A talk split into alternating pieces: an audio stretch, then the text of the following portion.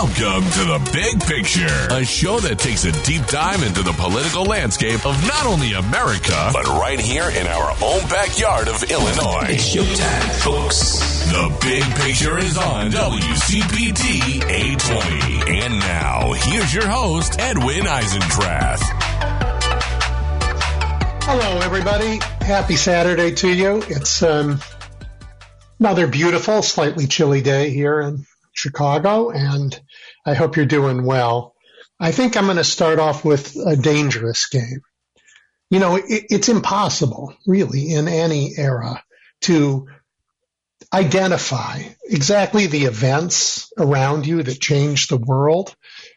In 1914, no one in Europe thought the assassination of Archduke Ferdinand and Sophie by that Serbian student, um, what was his name? Gavrilo Princip. Nobody thought that would destroy 19th century European culture and catapult human history into its bloodiest epoch.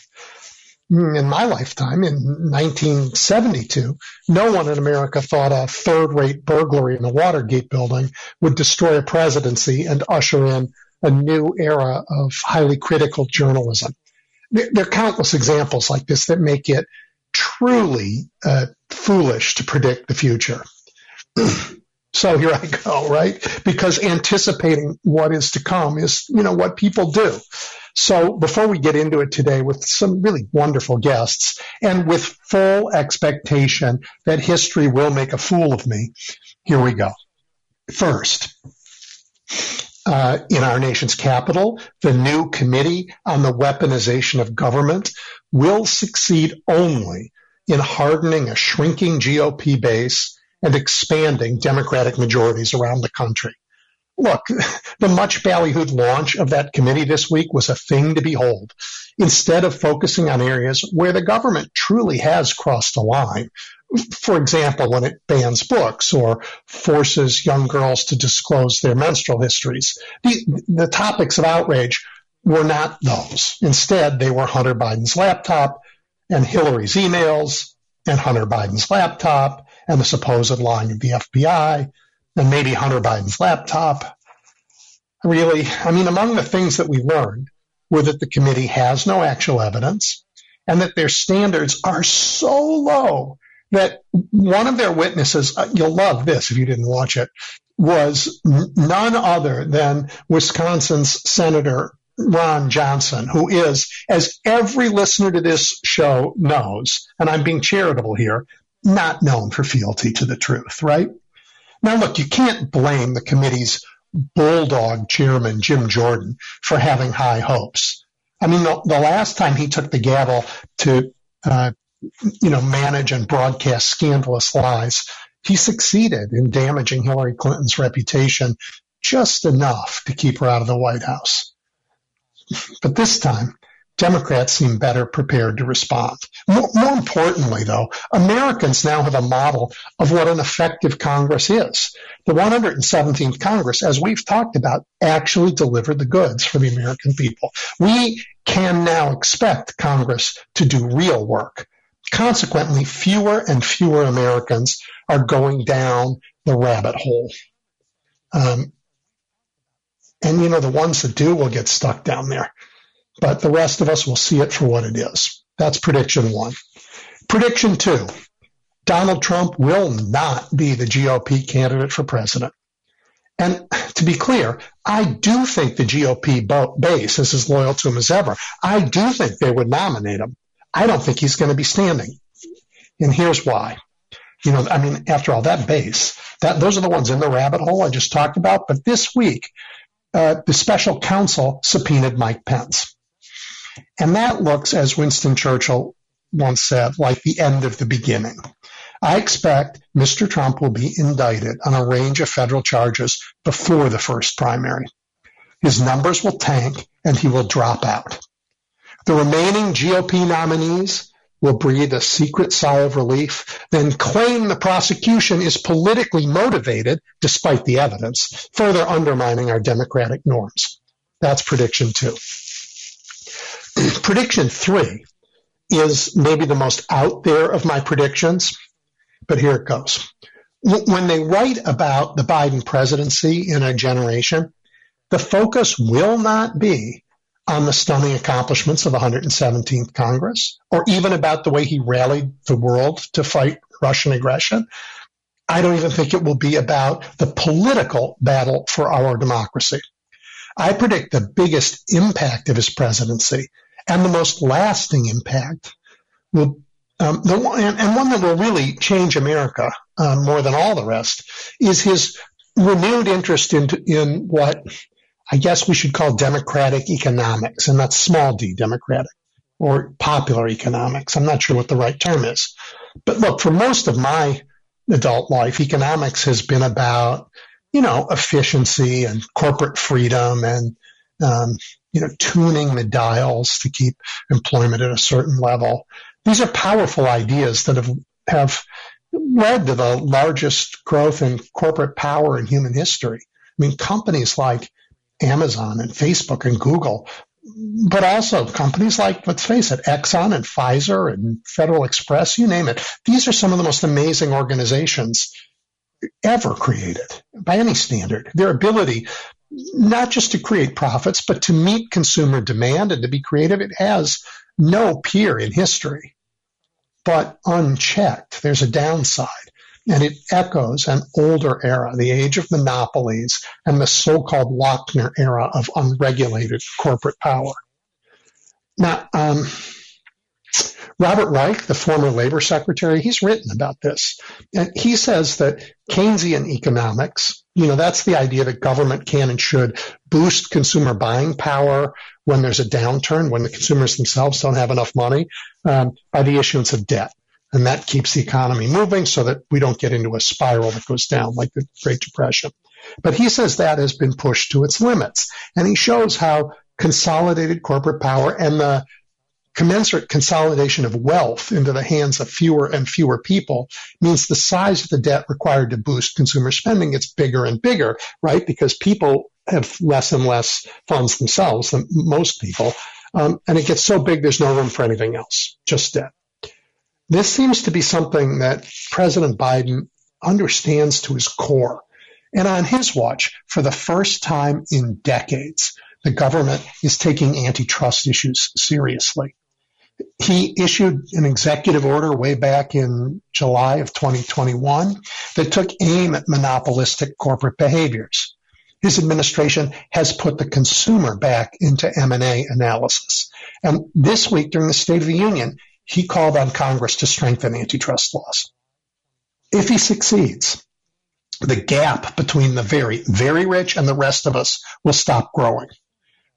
Now, let's be clear. The very rich will still be wealthier than the rest of us, so they don't need to worry, right? And companies will still be profitable, so they don't need to worry. But hardworking Americans will once again share in the value we create through our labor and through the civil society we build together, which after all supports both the companies and the consumer spending that keeps them going.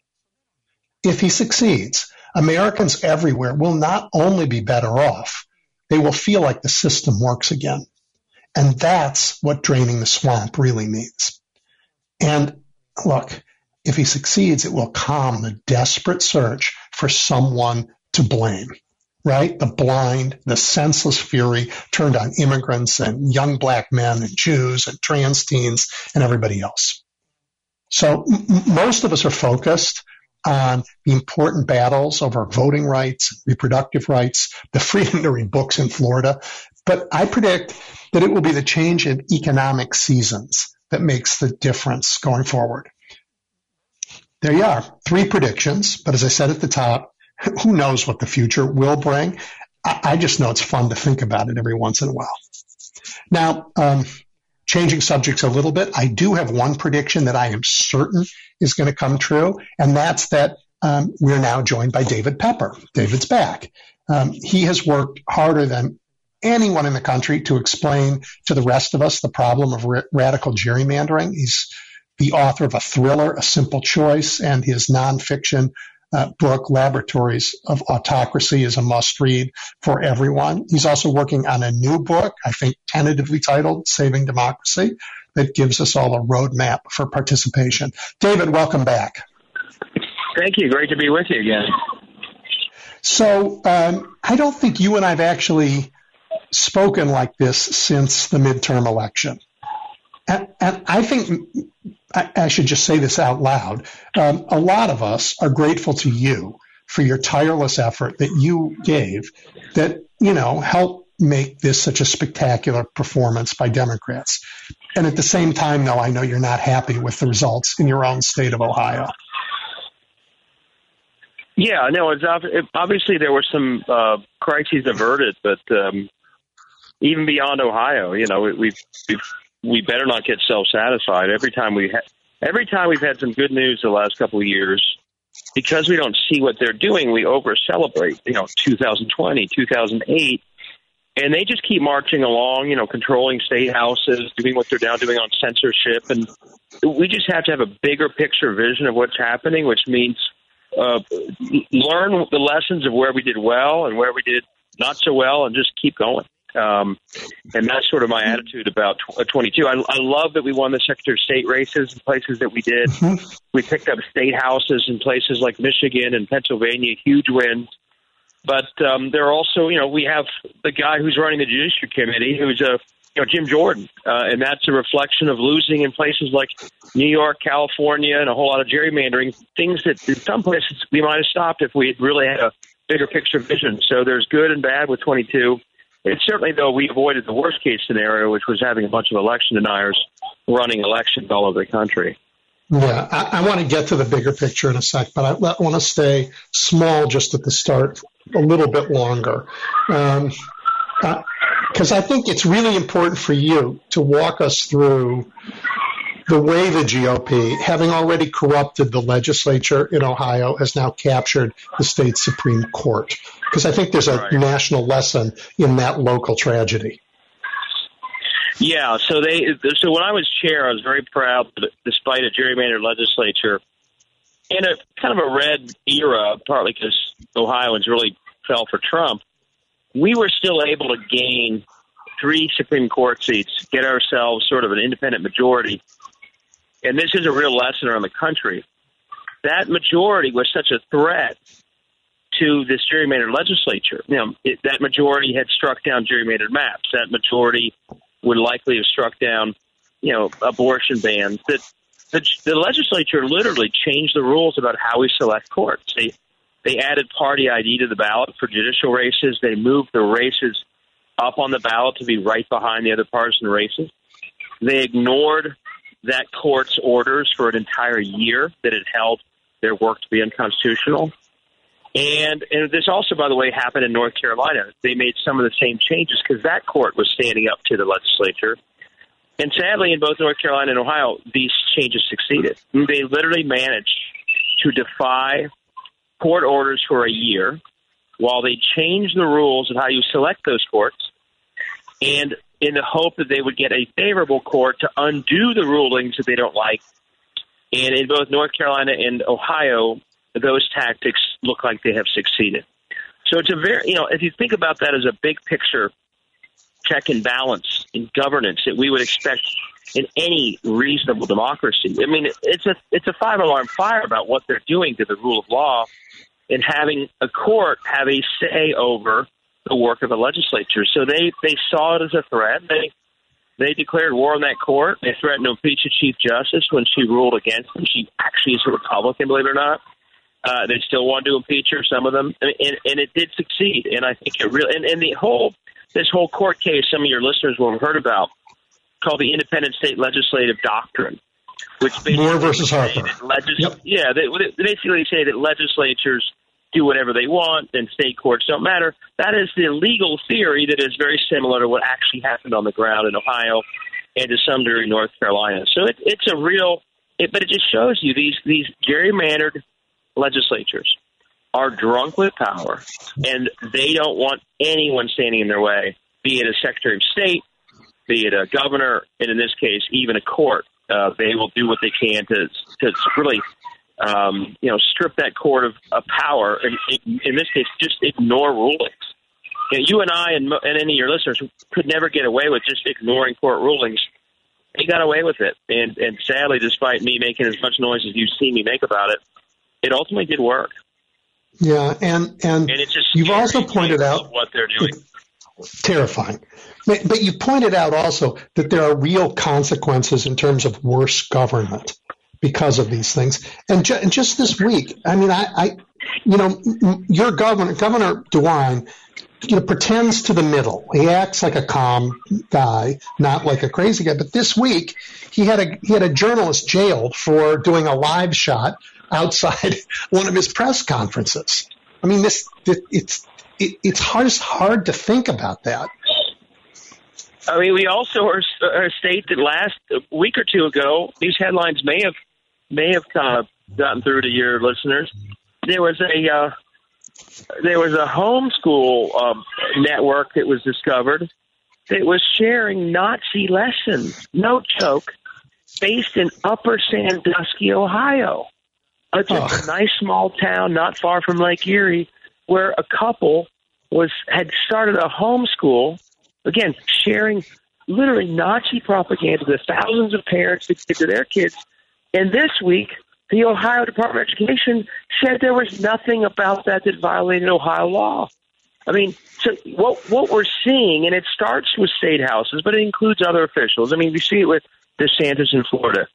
Once you start to lack any accountability in your political systems because of gerrymandering and courts that are basically, you know, the rules are written so courts don't stand in the way of that legislature. The wheels come off. I mean, that you know that's what happens in other countries. If there's no accountability to the people, all the incentives go towards extremism and greed. And and what we're seeing, and, and that's why bizarre things start to happen. You know, Brett Favre taking money meant for poor families and using it to pay for volleyball stadiums. You know, like you said, reporters being arrested for doing their jobs. I mean, very bizarre things happen once you have people who are in power with zero sense of accountability. They, and, and the arrogance just builds more and more. So, yeah, we're seeing that in Ohio, and sadly, we're seeing it in a lot of other places too. It should it should hopefully wake people up while they still have a chance to wake up because this is a I mean history shows us this is a this is a accelerating path down right and we're already seeing things happen Yes. faster and faster in this direction Yes.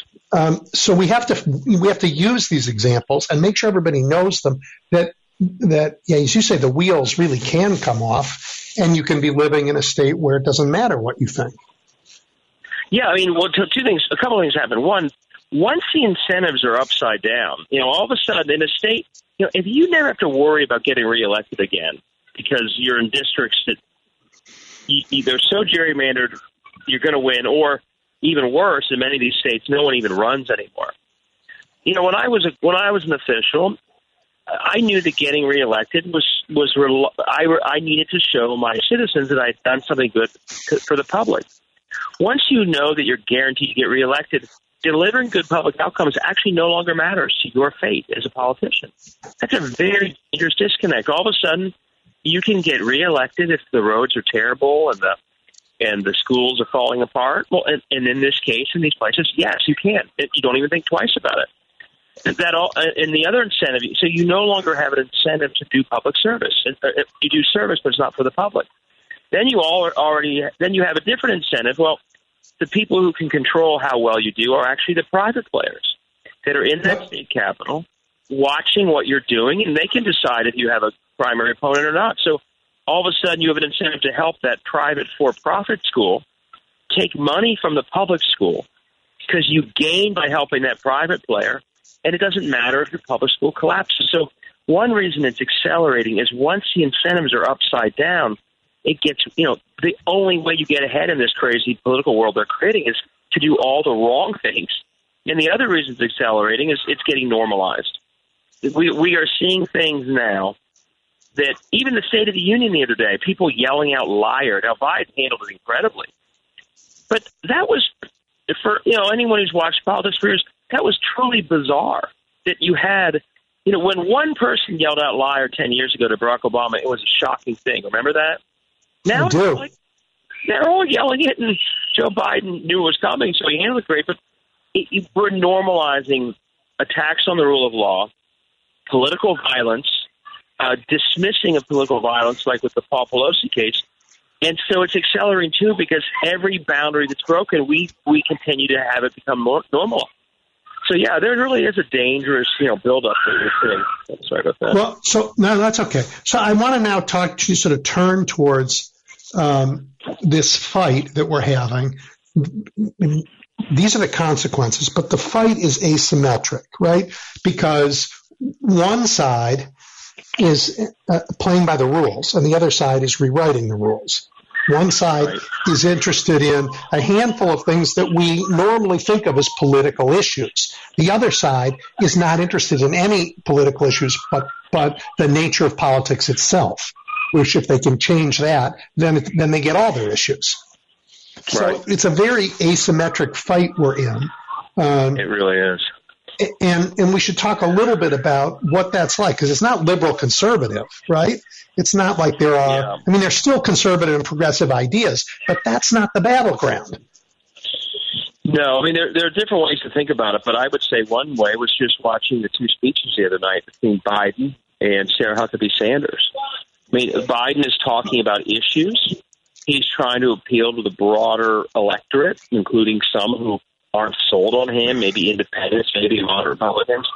Sarah Huckabee Sanders was literally only talking to the very far MAGA base because in their world, they basically know they're in the minority on their viewpoints. You know, th- th- that speech was not someone trying to persuade people in the middle by going on about, you know, um, uh, I can't remember, uh, woke this and all that stuff. I mean, th- their goal is they know they're in the deep minority.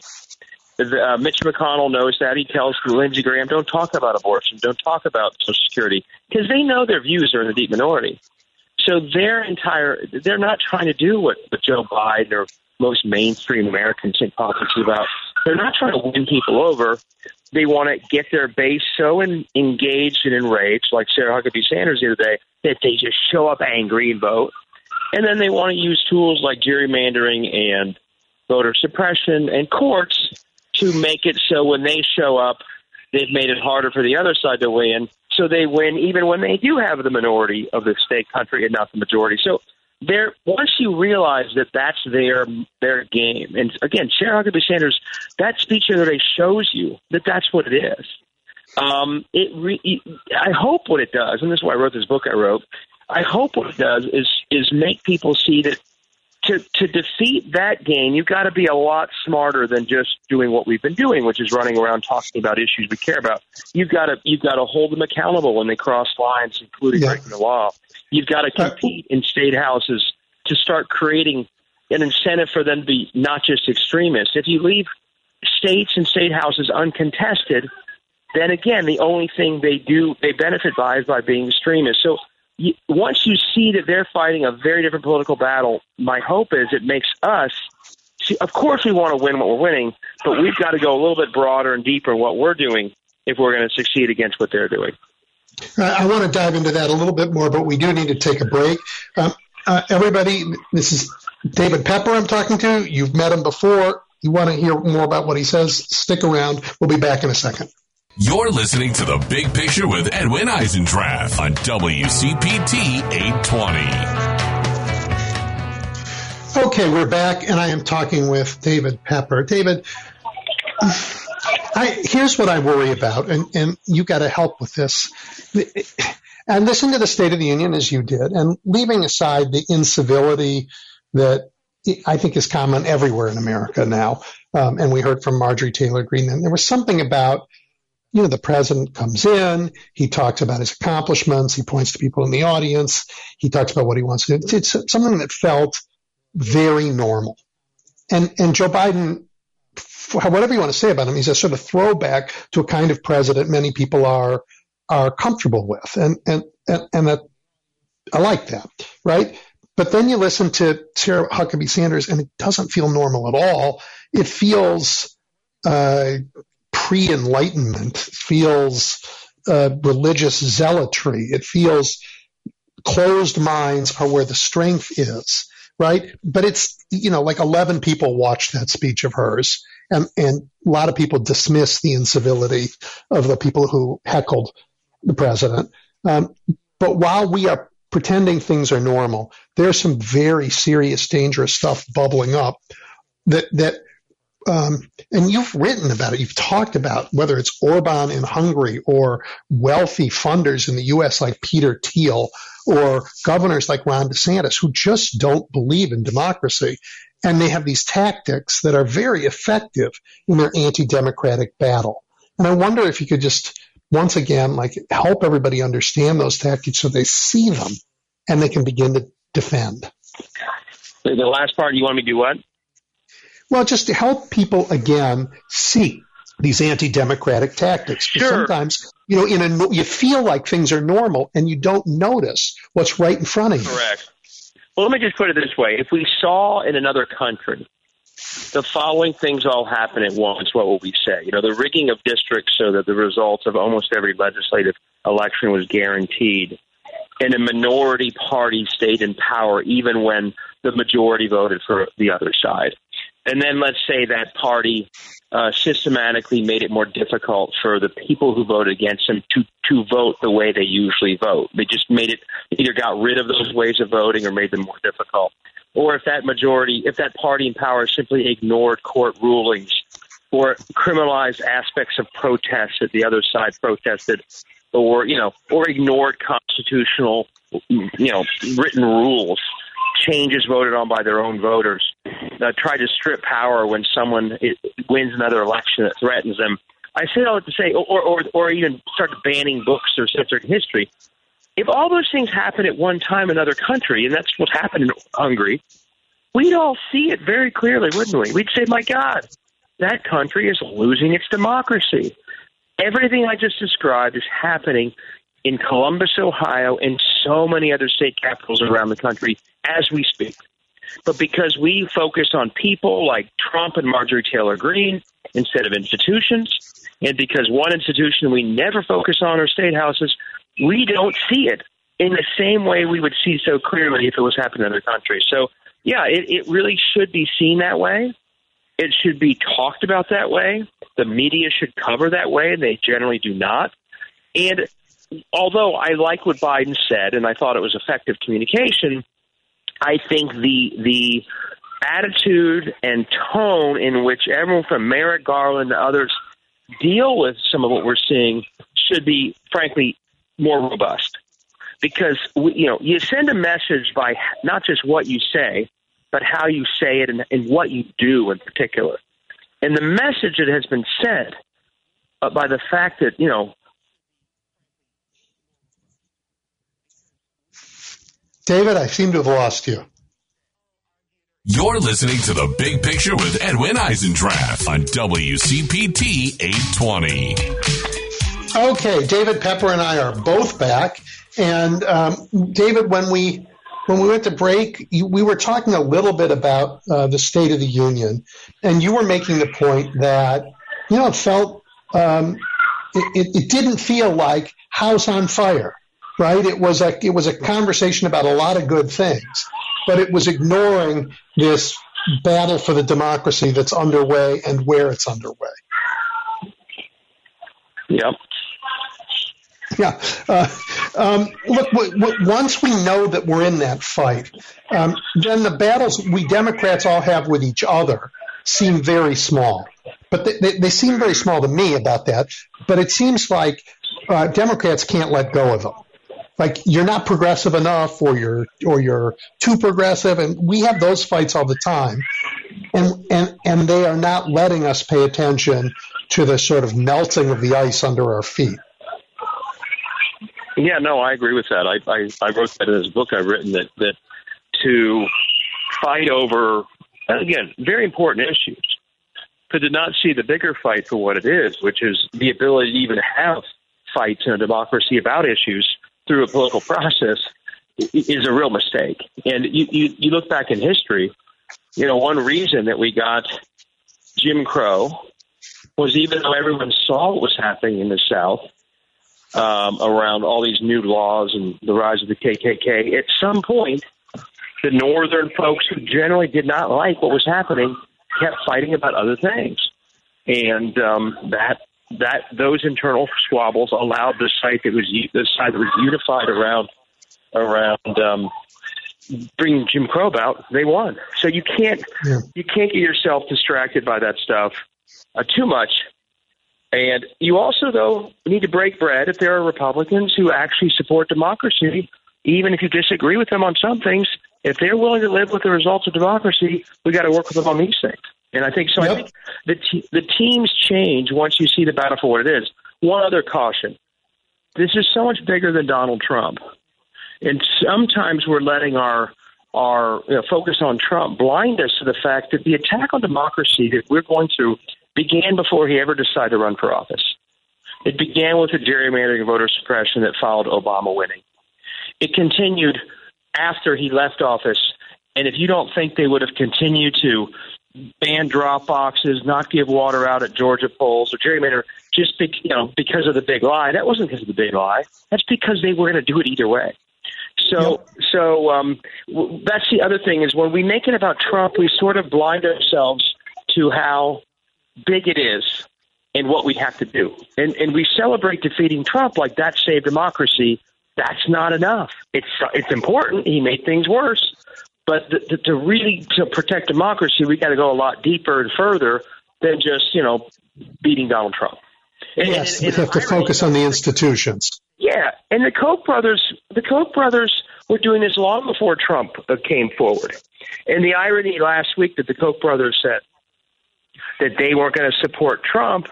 If anyone thinks, well, that's a good sign for democracy, no, they were at this before he ever decided to be in politics. So if they decide they want to support someone else, that should scare us too, because they're finding someone else who will keep this agenda going separate from Trump. Uh, so we've got to sort of separate it from Trump, although he's part of it, and we've got to see sort of a big picture, which makes, again, the teams don't fight amongst yourselves if you agree with democracy. Move forward to protect democracy. Then we can agree to disagree on all sorts of things once we've really locked into place more protections. David, is it too early to preview your new book? Uh, no, actually, not at all, because it's an extension of the other one. Um, the, the the first book I wrote, as you know, is called Laboratories of Autocracy, and it walks through in very specific ways what we've described. You know, the game plan of undermining democracy largely through state level politics. Uh, at the end of the book, I go through 30 steps I recommend we all do to combat this. I'm not just complaining, I'm trying to say what we can do. I got a lot of readers who said, David, I had to skip to the end. I was so depressed about all that's happening. I wanted to know what to do. So I skipped to the end. Now, I would tell everyone we won't be effective until we see how bad it is. So you shouldn't skip to the end. But that feedback was so common, I decided I'm going to write a second book that's only about what we should do. If you want to read all the bad stuff about what they're doing, that's the first book. The second book, from the very beginning, almost is saying if you're concerned about democracy, here are steps that you can take right now in your community, online, on your own computer to deal with it, to do something about it. Because I worry that we, we basically, a lot of people feel disempowered, and we haven't given people enough of an instruction about the many, many, many things they could be doing right now if they're worried about what's happening with democracy. So that's really what the second book is. I think of it yep. as a user's manual for every American who's concerned about democracy. That's um, and I should tell everybody that that uh, David kindly let me see an advance uh, copy of it, and I thought it was fabulous. Um, I uh, will be teaching a course at a local university on uh, American democracy in the spring quarter, and David's texts are going to be part of that course because um, they're very clear and helpful. So um, that's great. Well, hey, I'll, I'll hit the road and come I'll hit the road and come join your class if you want me to. I'd love to get this. I, I, will. Uh, I will send you the details. We'll, we'll work that out. I um, I'd like that very much. But but David, let's talk a little bit more um, about the second book. The title, I believe, is still "Saving Democracy," right?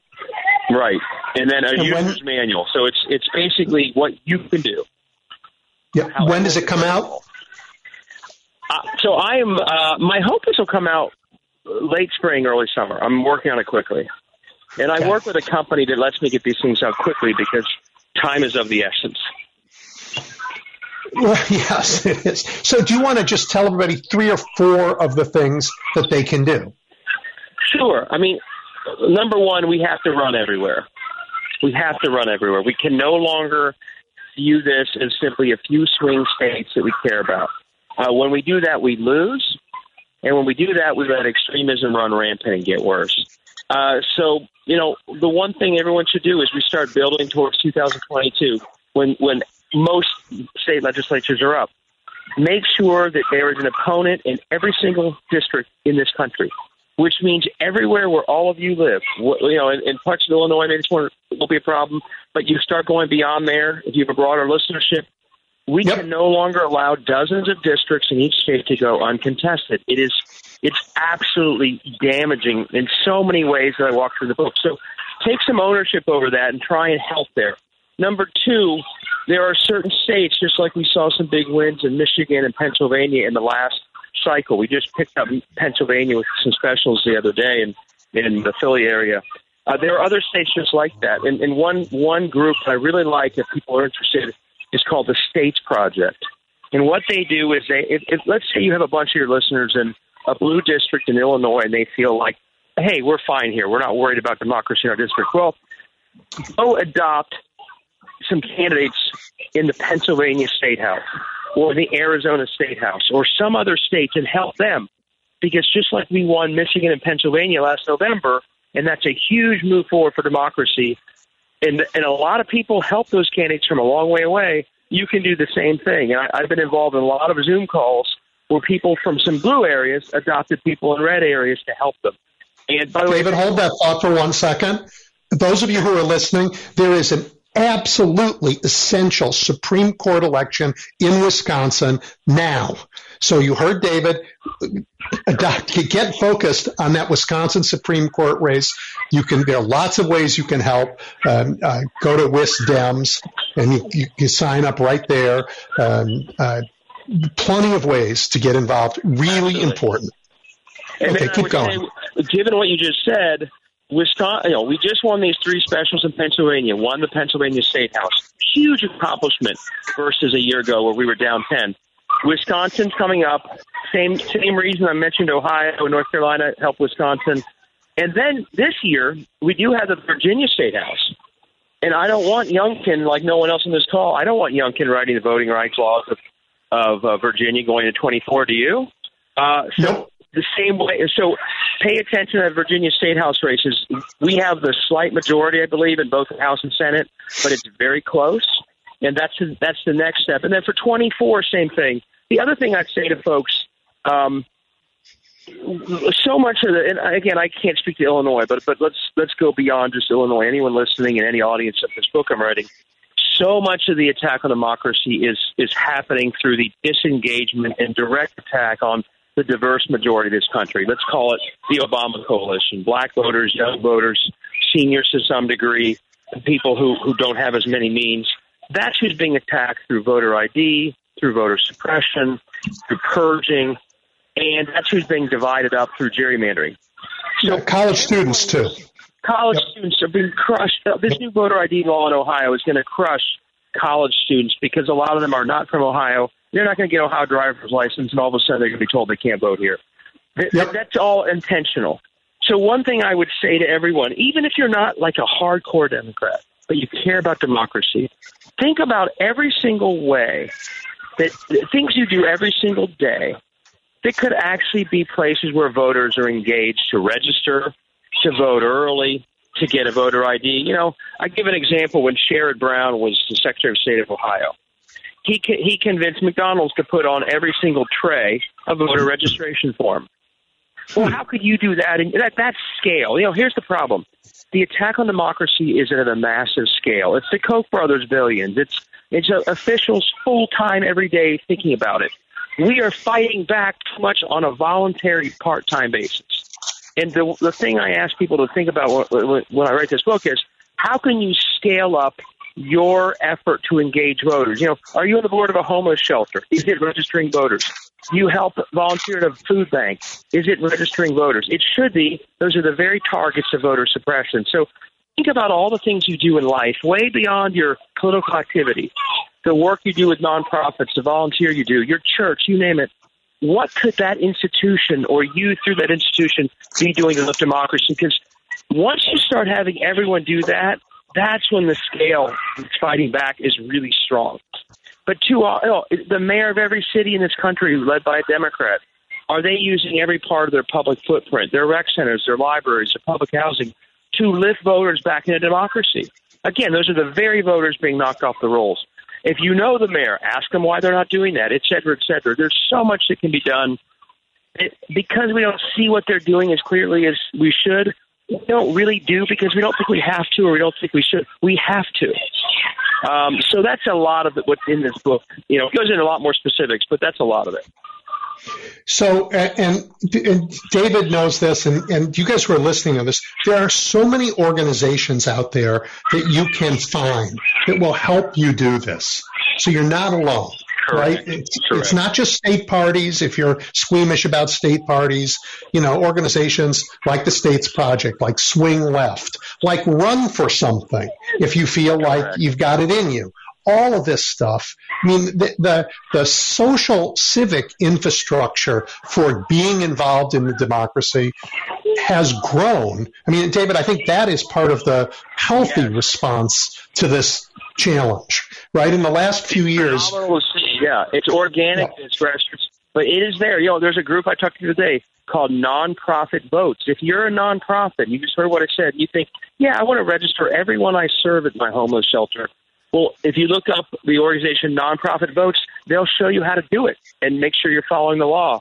So there's a lot of help out there, but it's going to start with every individual just simply thinking, you know what? One of my New Year's resolutions this year is to lift democracy and to fight back. And there's once you've made that commitment, there's so many things you could do. Um, yeah, and I mean, you've changed your life in this fight. I've changed mine.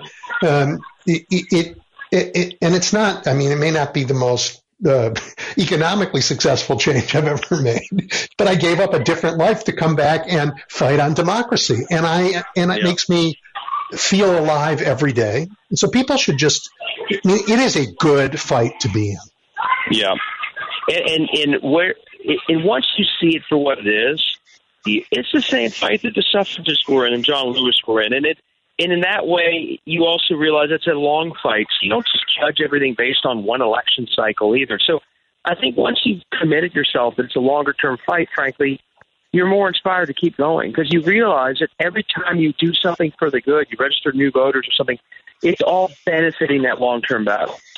Um, and that's why, even though the book is my first book is a little bit dark, when people are done with it, I feel like they're pretty energized because they now see the picture for how they need to see it and they can see how they can be effective in it. So we've been through this before, and it does always take time. I mean, I'm, i think Lexington and Concord were 1775, and we didn't get a constitution till 1789, right? That was 14 years. These are long fights, and um, I'm, I'm, not saying you, you know, uh, you're Thomas Paine, but common sense was written early on in this fight it takes a long time for people to um, stand up to power that doesn't believe in democracy and win. It takes consistency. It takes staying in the fight, and you have to want it more than the other guys. Yeah, I mean, if you look back at our history, there's always a group of people seeking power, seeking money through undemocratic ways. I mean, that's been most of our history. The result of the battle doesn't come down to whether or not those people exist. They always exist. If you look at how you know we overcame Jim Crow or how we let Jim Crow set in the first place, the determining variable of who wins. Sorry, I'm in a little play area with this but it, the, the it sounds great. Variable, the determining variable about who wins that fight for democracy is the robustness of those fighting for it. That's who determines it. And so again, you know, they're, the, the side battling against democracy has always been there. They've always been there. They're always doing it, and there are incentives for them to do it. But they are not going to determine the outcome. It's the strength of those fighting for democracy that ultimately determine it. And when they weaken, when they aren't seeing the fight for what it is, or when they compromise, that's how we got Jim Crow after Reconstruction. That's how we lost you know that we, we lost A, we we sort of got our eye off the ball after Obama won. We we kind of thought we had made it, And the truth is, you're never, you've never made it. You're always fighting. So we let them win these state houses and gerrymander the hell out of these places. So you you got to really the, the, the robustness of the fight for democracy is actually what determines the outcome. Yep. And if and then one of the, reason keep going, I don't know what is. It's a good reason. And and we focused and you focused so appropriately on the state houses. I would say they have one partner in the federal government and that's the Supreme Court and we took our eye off there and they captured it. Yeah. Right? It's a captured Absolutely. court. Yeah, and I that's mean, a problem. So And once you realize where their game is and it, that it's state houses, you realize that the Supreme Court's most valuable service for their overall strategy is it's protecting state houses doing what they're doing. Because 20 years ago, if you had attacked voters the way they are, if you had got gone after a woman's right to choose the way they did, the older court, even when it wasn't all Democrats, would have struck all those laws down. So Right. the, the, the you know Mitch McConnell knows this. Everything's about protecting states to do what they're doing. In the court, in the federal judiciary, being conservative, the most valuable role it's playing is they attack democracy. It's allowing all those attacks to stay in place. Versus, again, not long ago, those attacks would have been stopped by the Voting Rights Act or by Roe v. Wade or something else. So it's it, they're sort of the uh, shield. I think of it. State houses are the sword on offense. The shield for them are are the federal courts saying we're going to let you do all this in a way that you wouldn't have been able to do it even 15 years ago. And that's, by the way, exactly how they got Jim Crow too. You know, the state how the states passed crazy, awful constitutions, and ultimately the court basically eviscerated the the 14, 15 amendments and said you can do all those things. They allowed it. And so it's yep, one, 100 years of darkness. Yep. yeah. Well, David, thank you as always. Um, um, I I hope that the place that you're in is as full of joy as it sounds like it is. It's a lot of Uh, trampolines and basketball. We're buying up a trampoline for my son today, so I'm sorry if you heard the back. No, that is Joy. that is absolutely fabulous and a great metaphor for the ups and downs. Exactly. I, I, um, separately and offline, I'll be in touch about joining me in class. That'll be fun. Awesome. Um, but for everybody listening, David Pepper, uh, uh, his his book is Laboratories of Autocracy. His new book coming soon, Saving Democracy. Did you say a handbook, a guidebook, A user's field manual guide? for every American. Yeah. a user's manual for every American? All right, pay attention. It'll be out soon. Thank you, David. Awesome. Thank you. Take care. Right. Talk to you soon. You bet. And for the rest of you, we're going to take a break for the news. And when we come back, uh, Will Bunch is here. It's another treat. Stay tuned. Information is power. Stay informed to know what's going on. Staying informed gives me the power of knowledge. I wake up, I need to know what happened. I turn on the radio. Because information is power. WCPT 820, where you're listening to the big picture with Edwin Eisendrath on WCPT 820. Okay, everybody, a little after two o'clock here in Chicago, and it's time for Will Bunch, the Pulitzer Prize winning columnist for the Philadelphia Inquirer. Um, he joins me from time to time. He's got a pretty remarkable view of the world. Will, welcome back. Thanks. I, I don't know if anyone's ever said that about me before. That uh, uh, I, I hope it's remarkable in a good way. But uh, uh, thank you so much. Edwin. Thanks for having. me. Well, you, and I have covered a lot of ground uh, in terms of subject matter and even geographically in our discussions, but I don't think you and I have ever gone to Florida. So w- let's spend some time talking about Florida because you, you wrote about it this week. So you've got the Marquis de Mar-a-Lago and Florida's Governor's DeSantis, and they have something in mind for the children of that state. I think it's worth spending time on. Yeah, you know, I, uh, you know, I, basically, uh, in, in this idea, I think really took root. Well, in a couple ways, uh, you know, this idea of putting education and what happens in your kid's school is is really kind of the big front burner political issue because you know, I mean, the federal, and I'm talking about I'm talking about the, the 2024 presidential election.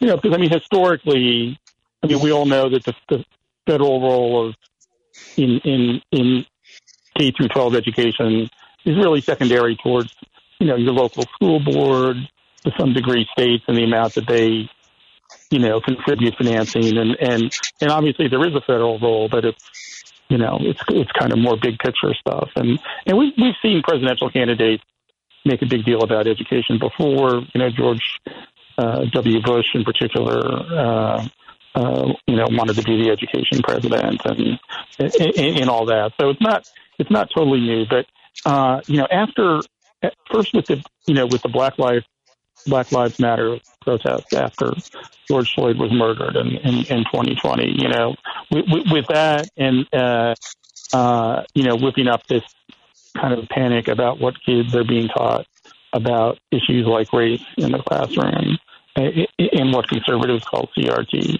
And then and then the next year in 2021, you know, you had Glenn Youngkin make a lot of, about these issues in his race to become governor of Virginia, and he won. Um, that, that may or may not be why he won, but uh, that certainly got a lot of attention. So, so now you know we have two clear frontrunners in the Republican race to be president. No, nobody's even close to Trump and, and, and Ron DeSantis, the governor of Florida.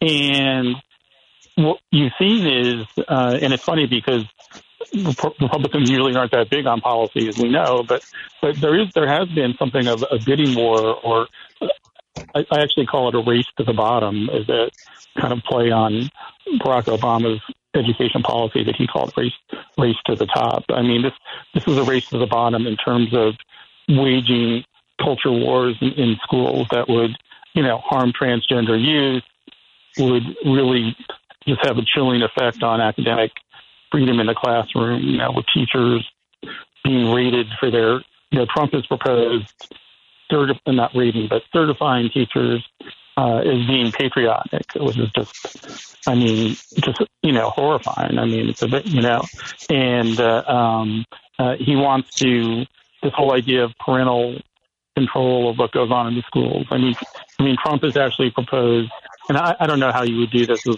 as a federal policy, you know, with local school boards, but I mean, Trump has proposed uh, parents electing their kids principals. Uh, you know, direct elections, you know. Um, and of course, DeSantis uh, is not formally running for president yet, so he doesn't have like a presidential platform. But on the state level in Florida, he's been out there on education issues almost every day. Uh, uh, again, all, all culture war stuff. You know, the whether it's the "Don't Say Gay" law. I mean, he, he's done a lot in, in higher ed in terms of um, you know taking away tenure, uh, limiting what professors can say, having schools uh, give him reports on how much they spend on diversity and uh, inclusion, equity, um, those sorts of things. Um, so so you're really seeing this competition, really who can who can outdo each other with the most draconian proposals for you know waging culture wars in the classrooms and accusing teachers of being liberal indoctrinators. You know, Trump Trump when he uh, released his education policy basically said you don't want your kid being taught by quote a pink-haired communist unquote, and that's that's the image of, of your kid's teacher that they they want to get out there. So, so it's it's I mean it's a major it's a major development politically. Uh, it's not not something that's been a major issue talked about in this way in the past. Um, before you came on, I was talking with David Pepper, and he told me something, a story that I hadn't seen. But apparently, a large homeschool network in Ohio um, has been yeah. uh, sharing, using uh, Nazi, uh, I guess, propaganda as part of its uh, teaching uh, curriculum. So we now see that Nazi propaganda is okay to teach on the right, but letting one read a book that has a gay character in it is not. And that is um, um, just a crazy view of government anywhere, but certainly government in a democracy and it keeps going farther and farther. Actually, um, uh, uh, I, I, write I write a column over the weekend, which is kind of weird. Uh, they, they do give me Friday off in, in return for that, but uh, yeah. So I work over the weekends, and I'm actually interviewing people right now, and I'm going to write a column tomorrow morning about a school district here in Pennsylvania that um, uh, you know, for their annual kind of, you know, celebration of reading, they do they do the one book. You know, some communities do. do uh, mm-hmm. Chicago does one. Chicago does it. Yep. right, and Philly does it. So they they, they want to, um, you know, they do this thing one school, one book, which is a, which is a, a thing that mimics that in the middle school.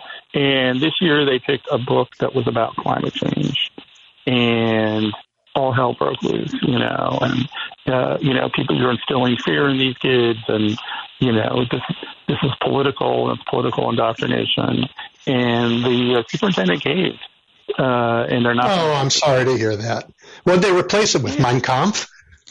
The other thing, the other thing is, and and uh, like I said, I was just talking to I was just talking to a, a liberal or a Democratic school board member uh, uh, right before I got on the phone with you, and uh, you know, and he and he said, you know, the reason the reason the superintendent um, pulled the book was because some of the teachers were saying, well, look, if this is just going to be a political distraction, we we just don't want to deal with it, and and that's that's the whole point of this, Edwin. You know, it's like this, this it, it's not just. I mean, it, it's bad the particular books that are being banned or challenged or whatever, but it's not just that book. It's it's creating a whole climate of fear in the classroom where teachers are terrified that something they say is going to get them, you know, brought up before the school board and, and bring the ire of the community, you know, uh, you know, especially you know, teachers in these more conservative communities. This is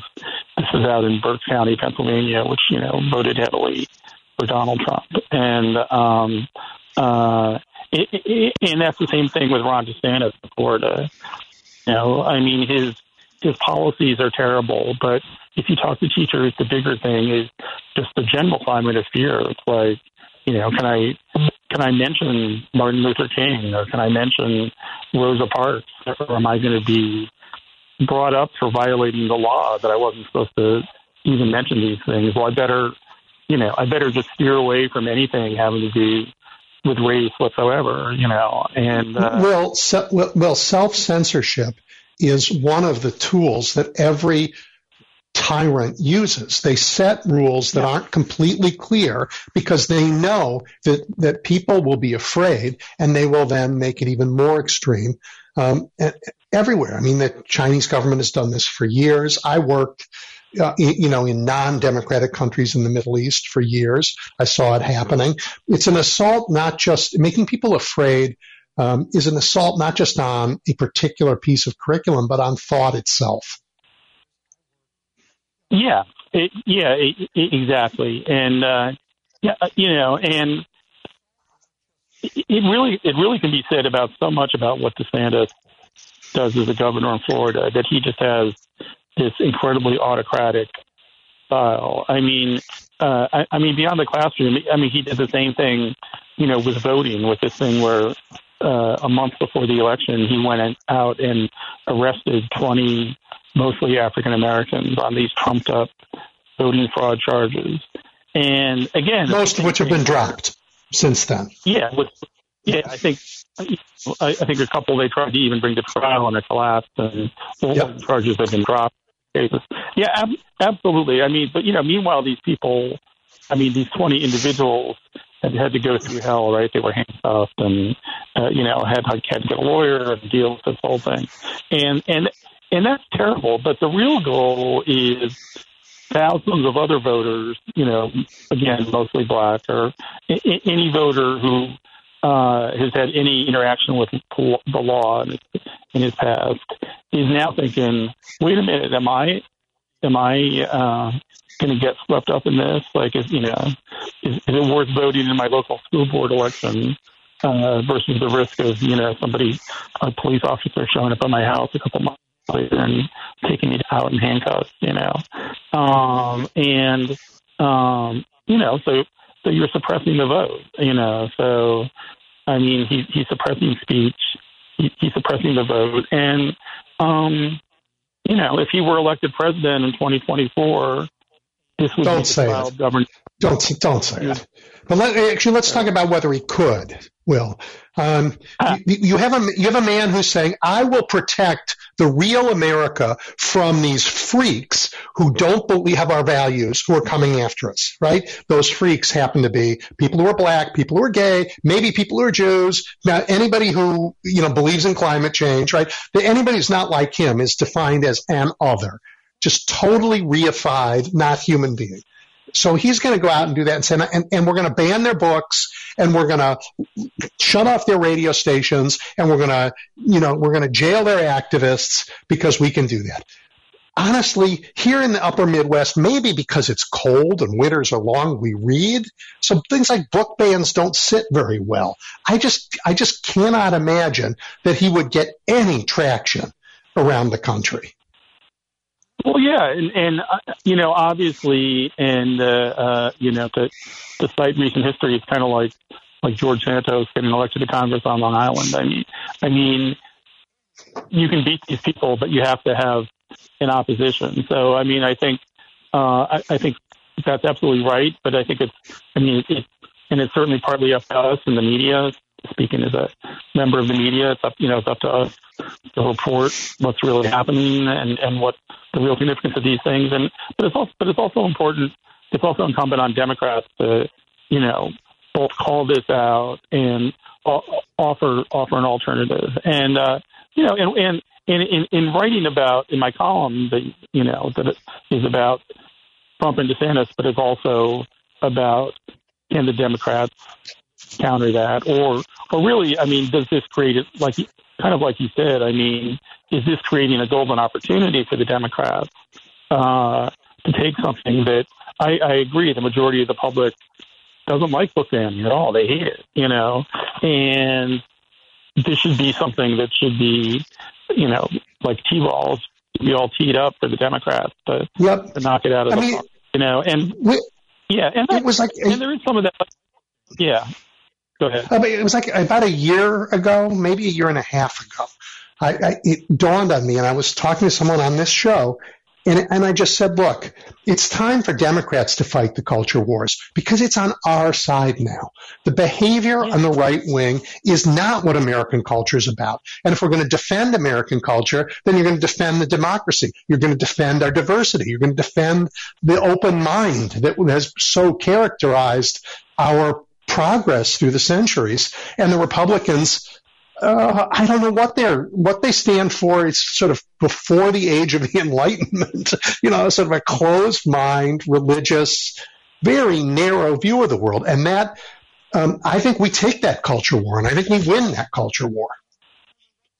Yeah, I mean, you know, I mean, you. Well, let's do a thought. Let's do a thought experiment. Let's do a thought experiment. Ready? Did you watch Sarah Huckabee Sanders give her response to the State of the Union? I didn't see the whole thing, but I, I uh, because I, I, it was relevant to what I was writing, so I actually yep. went back and read the transcript of it. So oh, okay, yeah. even worse. So all right, now yeah. let's just let's just like let's transplant that and say you show that to audiences in pick your state. How many of them are going to resonate with with that? Like satanic view of the world. yeah, I you know, I mean, uh, you know, I, I'm I'm kind of looking forward to see how the 2024 race, and you know, I, I mean, you know, I, you know, I, I'm assuming right now if nothing dramatic changes, you know, that Biden is probably going to be most likely most the most likely Democratic candidate. But it'll be it'll be interesting to see how things play out in a state like David Pepper's Ohio, right? You know, mm-hmm. where Democratic program is, is creating jobs. I mean, it seems like there's a lot of good job creation stuff going on in Ohio right now, whether it's the semiconductors thing or or uh, alternative energy or whatever. Uh, going on everywhere. I mean, America's seeing an incredible economic um, miracle, I really think, right now. Um, and, and, and different from for the first time in a very long time, people in the middle and the bottom are benefiting. Um, right. As, so it's not just the top. And that is, that is profoundly important.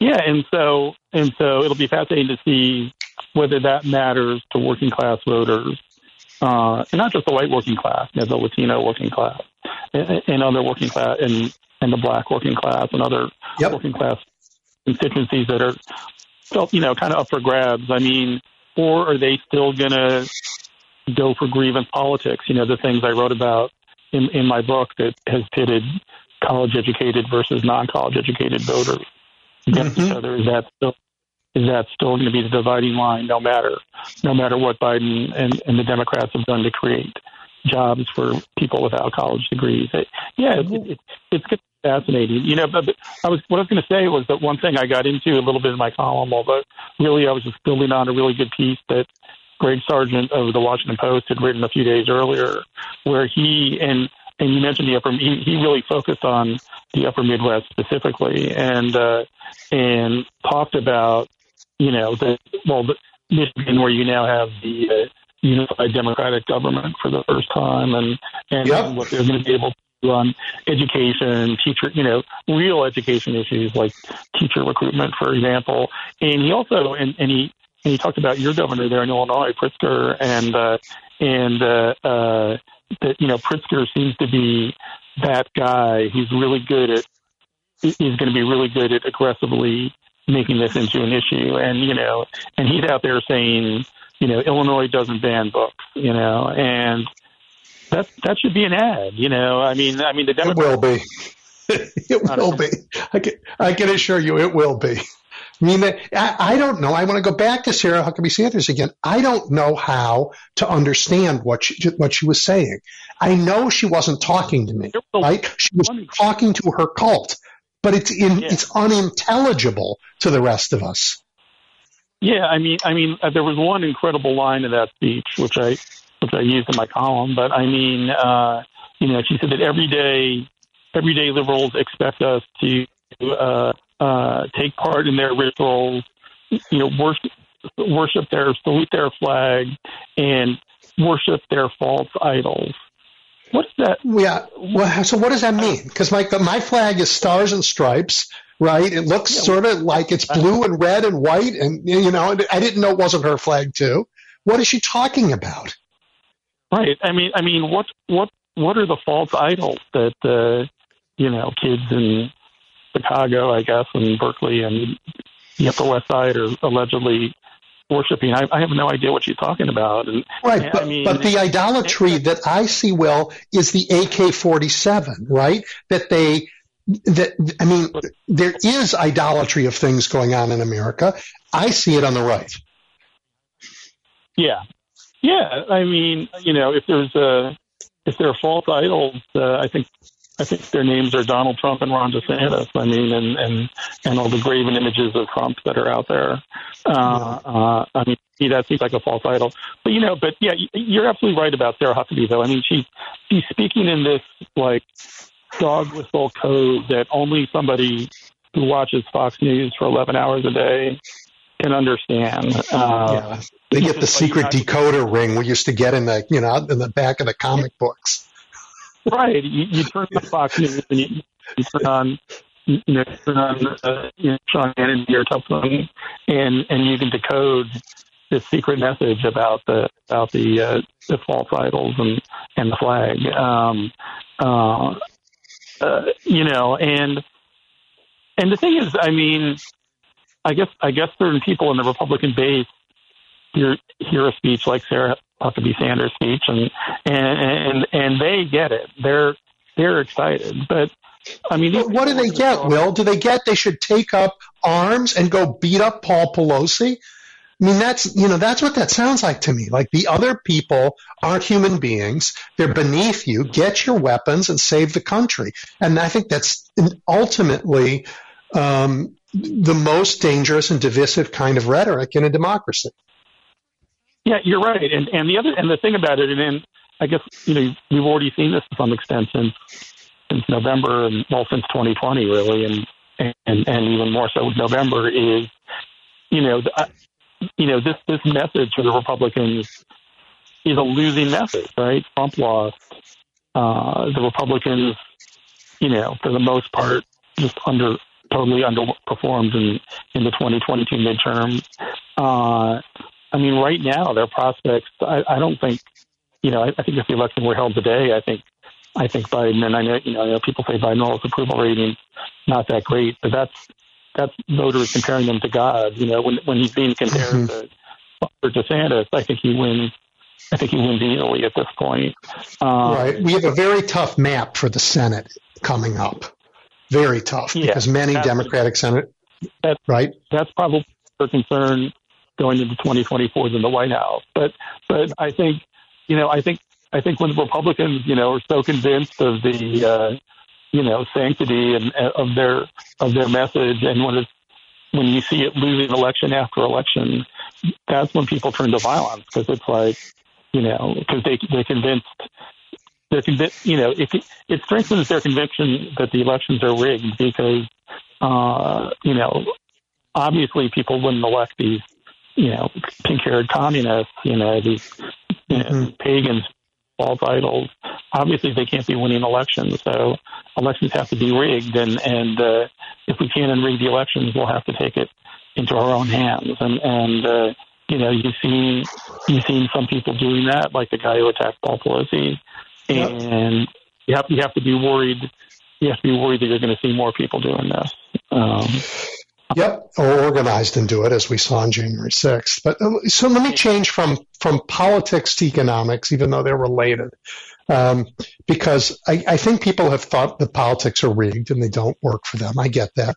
I know people have felt the economy is rigged and it doesn't work for us. Um, and you, you see just people getting wealthy in a way that's unimaginable and everybody else not um, until until this uh, Biden presidency, and he's taken um, real efforts on antitrust for the first time. He's take he's really made the impact on consumers part of merger and acquisition uh, work at the Justice Department, and, and it, he asked for more antitrust powers um, at the State of the Union.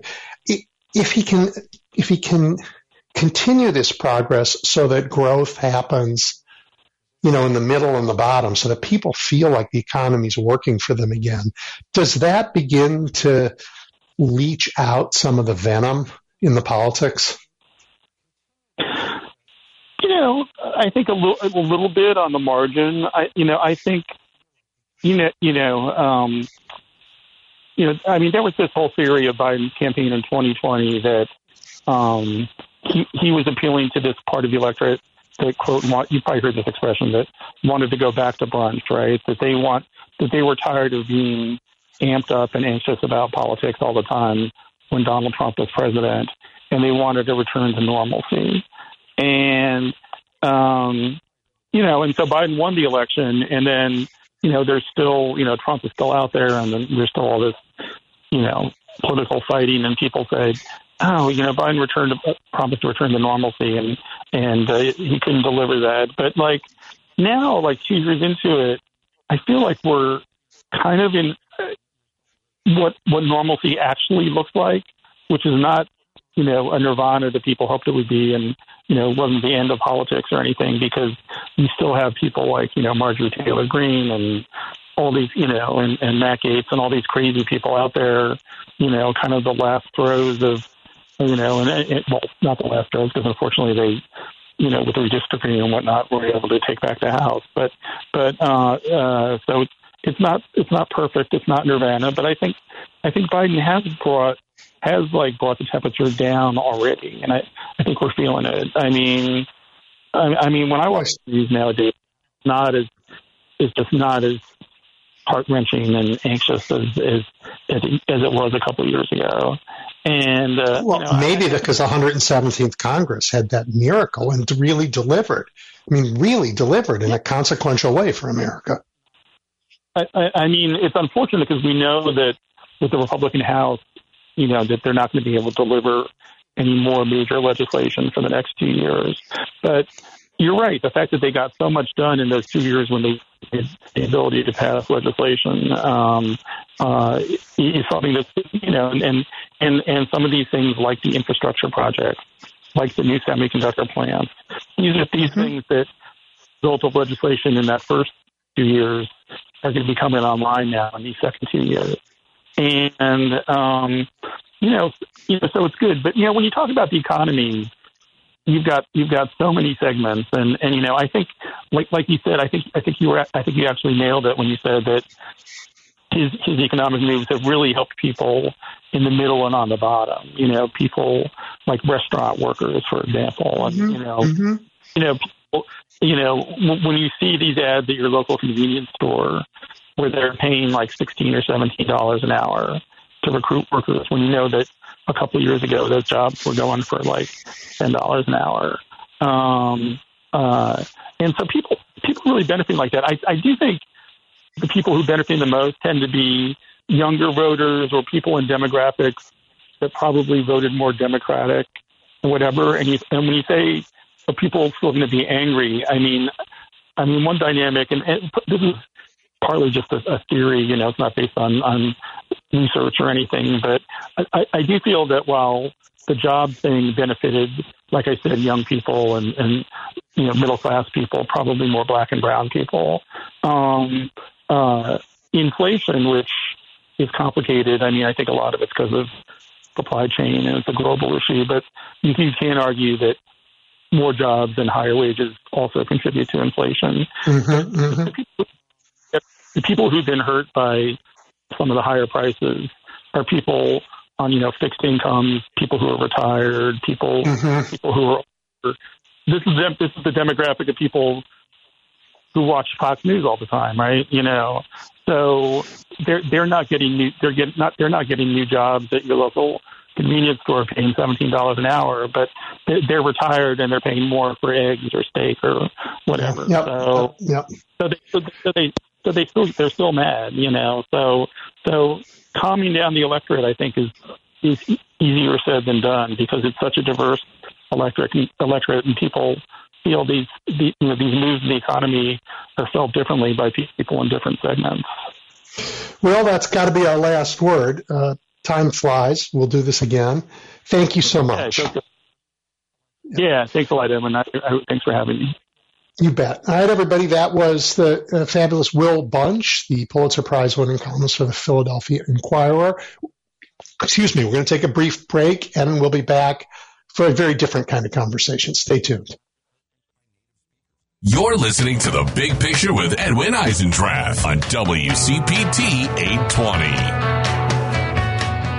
Welcome back, everybody. Um, we're going to turn a little different direction now. Zachary Mueller is the political director for America's Voice, and he writes a really interesting blog that got my attention this week. I wanted to introduce you to him and hear more about his work. Zach, welcome. Thank you. Thanks for having me. Before we dive into your work, will you tell us a little bit about America's Voice and its mission?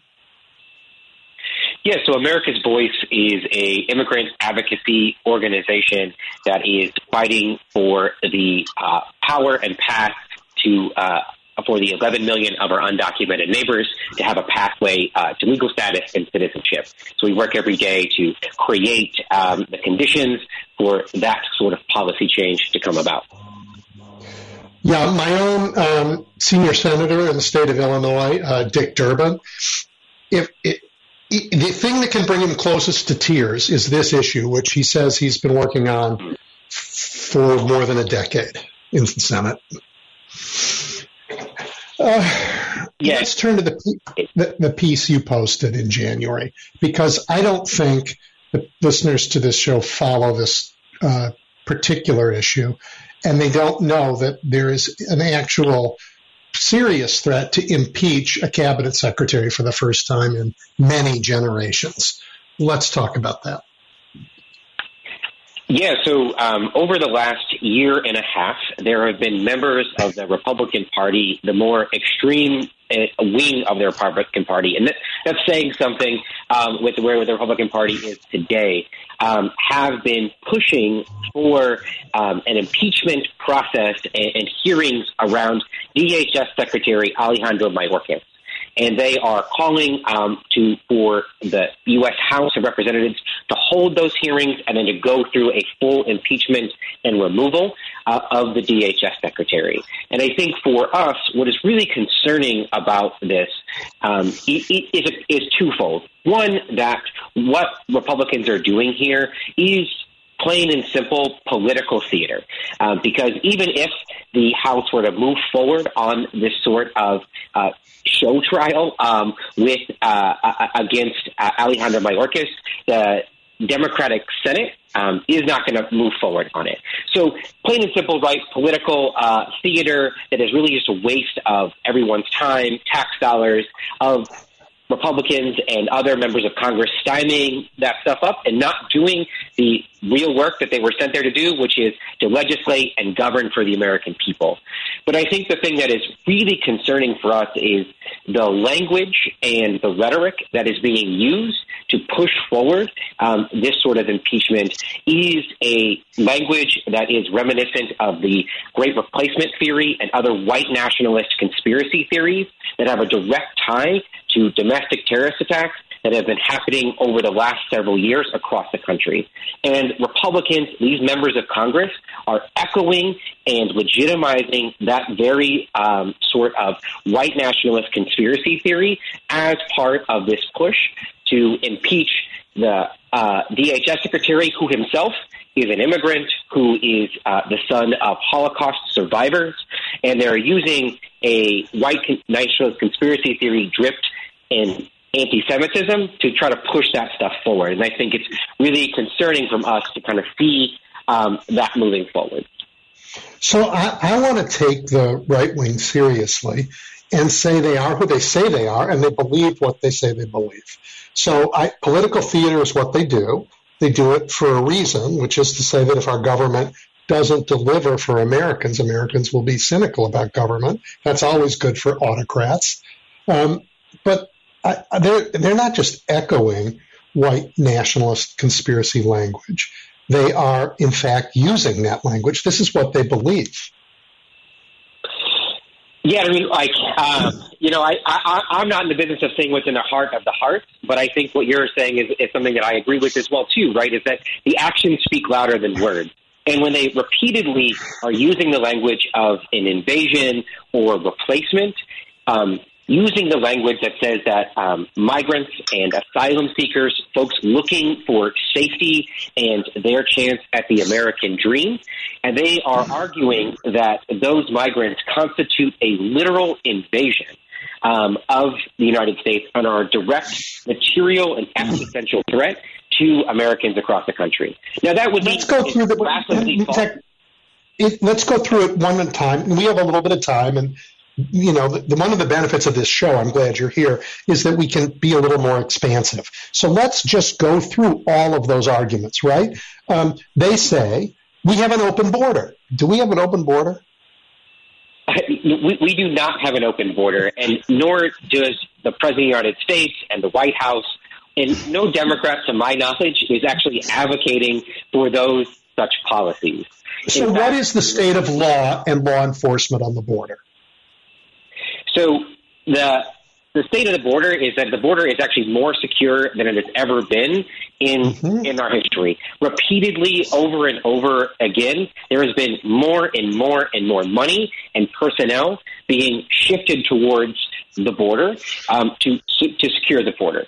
Now, we do. There is a refugee crisis in the region where um, desperate um, families and individuals are seeking fleeing violence, seeking safety um, from political persecution, fleeing for their lives, who then present themselves at the border to claim their legal right to asylum, which is their legal ability to say that I have a credible fear for my life and my safety, and then they go through a arduous years long process to be able to, to vet those claims. Now, let's talk about them. Interrupt them one more time because that's the law right? The Republicans, when Donald Trump was president, when they had control of the House and the Senate, if they if they wanted to, I'm glad they couldn't, they could have changed the law and said the United States won't take asylum seekers, right? But they left it mm-hmm. there. So they can't now turn around and say, "Oh, you're obeying the law." They helped. They left that law in place. Mm-hmm. Yeah, and, and and that's what's so absurd about this push towards impeachment is that they are um, angry at um, uh, DHS secretary, not for any legitimate reasons, right? But it is it is a way for them to say, well, we can be um, create this political attack um, around um, and demonize and fearmonger against the migrants um, as a way to fundraise um, off of their base to keep their base energized and, and fearful uh, of of of migrants at the border, uh, of, of non-white migrants, non-white others who are coming, who you know, are seeking to be a part of the United States. Let's talk about two of their other claims because, um, I mean, maybe if we have time, we can talk about Title 42 and Title 8, but let's leave that aside for a minute. They, they use language, hateful language that compares people to fish, right? And they say, oh, the government is doing catch and release. Mm-hmm. You want to you want to talk about that, Kennard? Yeah, so I, I, think what you're identifying there is right. It is important to start the conversation. Is that the language that dehumanizes um, our, our, neighbors, our fellow humans, right? That language, when we dehumanize other people, comparing them to animals, and, um, and them less than, right? That leads down a, a really dangerous path in the future. But what they're really talking about there is the United States government following the law that is already set out um, as it exists. So when when people come to uh, the United States or come to the border to in fear uh, of their life and safety, they can request asylum.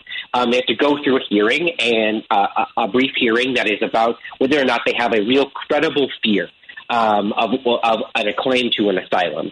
So that process then to go through the courts to hear an asylum case with all the backlog and what already exists can take years to come through. And so, in that time, while somebody is having a case that is um, up uh, before they're able to actually, the courts are able to rule one way or the other on their asylum claim, then they are released into the United States, um, usually with sponsors or other um, non governmental organizations like churches and other organizations that, that manage um, and help facilitate um, these asylum seekers um, to you know go about and try to build their lives and continue on with their lives while they are waiting for their turn in court and while their court, while their case um, their asylum case goes through. So what Republicans according to the Republicans, they never show up for those cases.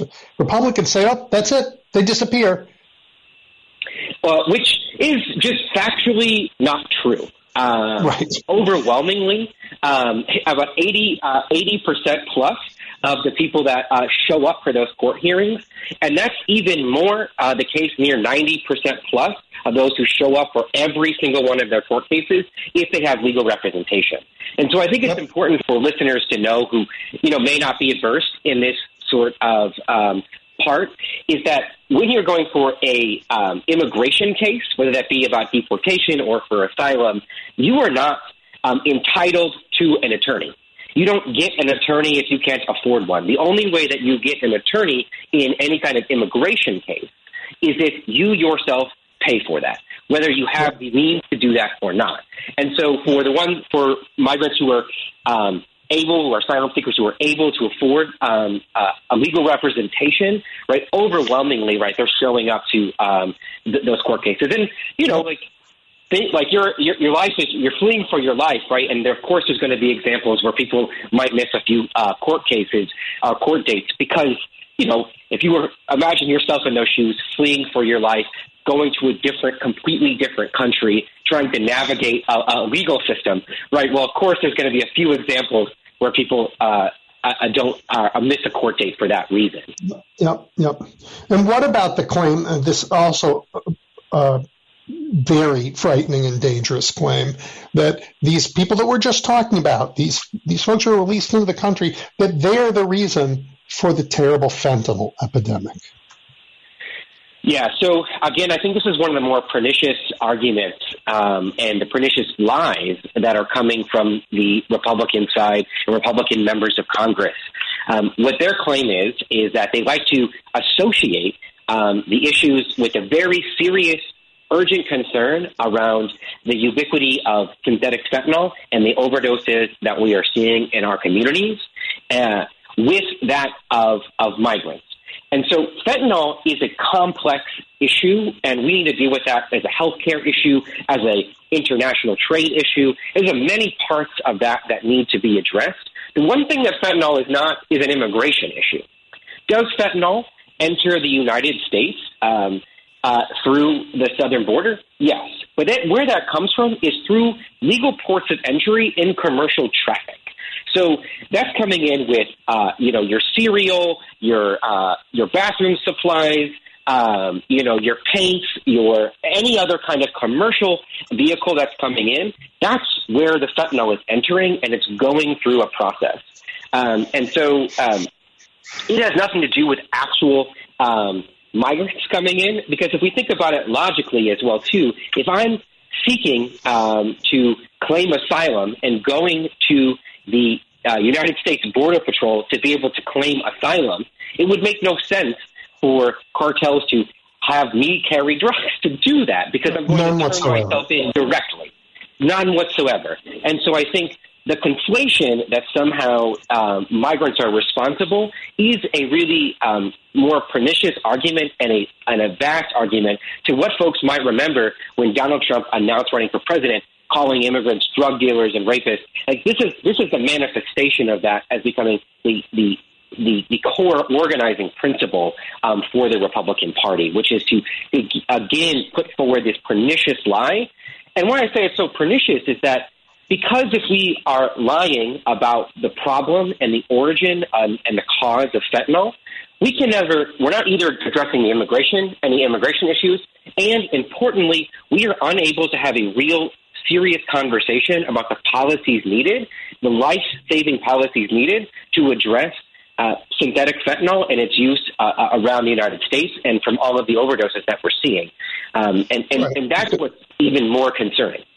Yeah, so so uh, both in terms of fixing what everybody agrees is inadequate law around immigration, um, and addressing the fentanyl problem, it's easier for the Republicans to keep these problems because they have something to point to and to demonize. They've hardened around a particularly fact-free, nativist, bigoted dogma that seems at its worst on the subject of our borders, particularly our southern border, and our uh, and, and around immigration and immigrants generally. Hey, when I read your piece, um, and this is just the literary critic in me, I thought you came close to losing it when you wrote about Republican claims that migrants are organized into an invasion force attacking our southern border. I think that one, that one really got to you. So talk a little bit about that. Yeah, so um, I I think what this is this is the one that I think is really concerning um, for what it means for the long term and where we're at with um, the where the Republican Party is at.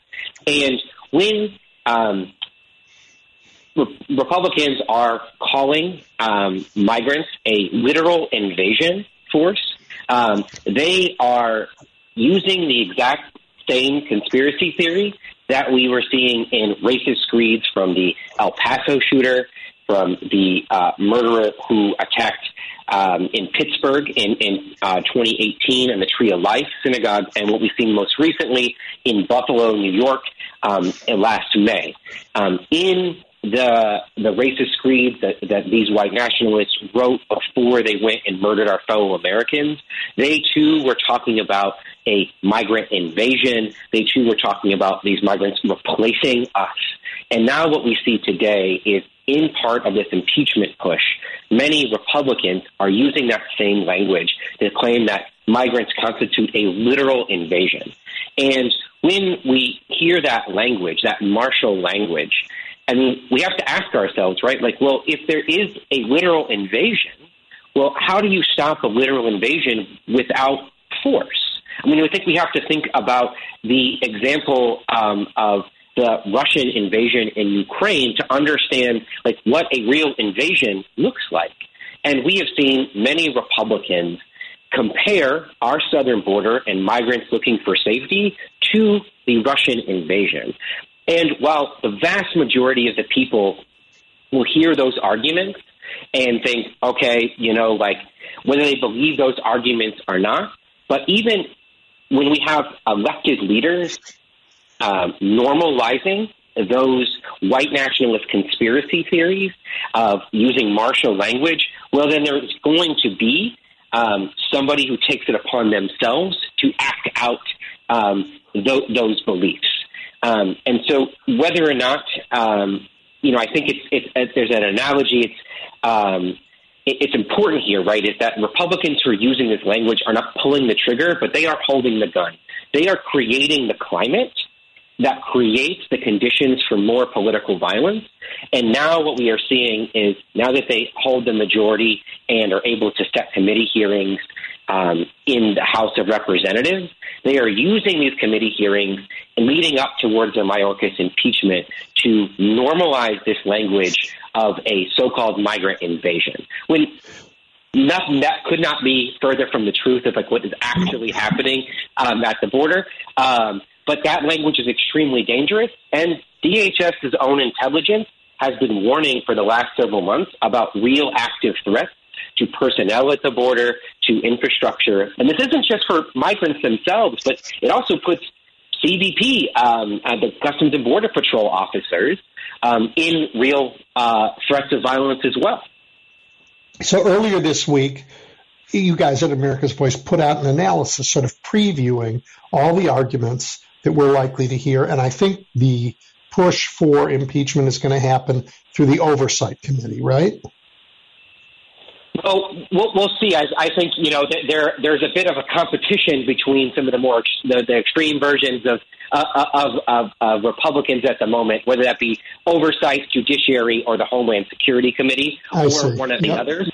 Um, so I, you know, I, I, I would um, we'll see who actually moves forward on that, and whether or not we'll actually hear a direct impeachment hearings, or we will hear an endless series of hearings where they will again advance these sort of arguments.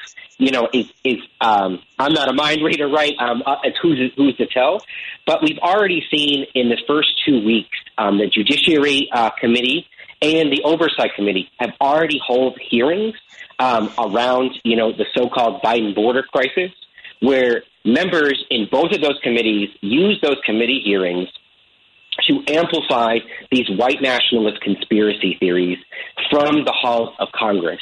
And I think it's really concerning for us that to have that be the case, and why we've been we've warned about it was going to happen because they've been repeatedly said it, and now we've seen it happen. And I think um, it's important for us to say, well, you know, that's maybe um, Paul Gosar or like Marjorie Taylor Greene. Well, well, they're going to they're going to do them, but you know, I think the normalization part, which is concerning, is to think, well, this is not normal, um, and it was not too long ago um, in, t- in 2019 when Kevin McCarthy was supportive of the removal of Steve King, the representative, former representative from um, Ohio, after his white nationalist comments were um, published in the New York Times, his removal from committee.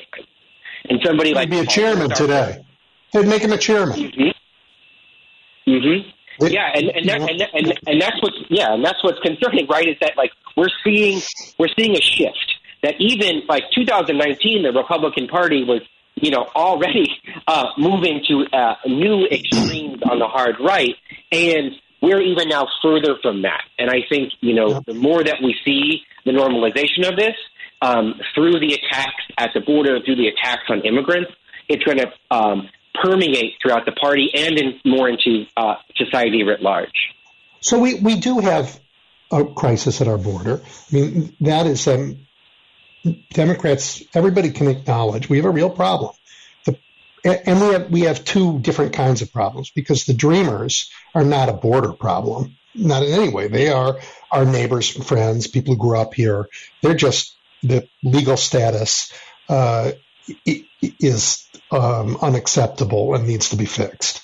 Right? That's that's but that's different than the border crisis that we face, and that um, in an era of of violence around the world, of uh, increasing uh, divide between rich and poor around the world, increasing climate migration around the world, we are going to see humans move, right? And if the United States says the only thing we care about is our continent and North America and what we're doing here, and not help the conditions from which people are fleeing, I might, I might add, fleeing American-made guns in the hands of people all over the uh, uh, the world. Um, we should expect a human crisis. So, what does a great people do about that? You're telling me that we are preparing to get a, a, a group of white nationalist Americans to show up on the border and just start shooting. Yeah, and that, that that's what I'm really concerned about uh, where we're headed towards. Um, and that's why we're trying to raise the red flags to say, hey, yeah. what Republicans are saying here is not normal and is dangerous and has direct consequences in the real world and a real live body count. And I think it's important for us to understand, too, is that the more that we hear this political theater, it distracts from our ability to solve these crises. Is the United States strong enough and able to manage um, and deal with in a fair, humane, and orderly process of global forced migration? Yes, we are definitely able to do that. And we can pass the law through that. Will it be difficult? Yes. But can we do it? Of course we can.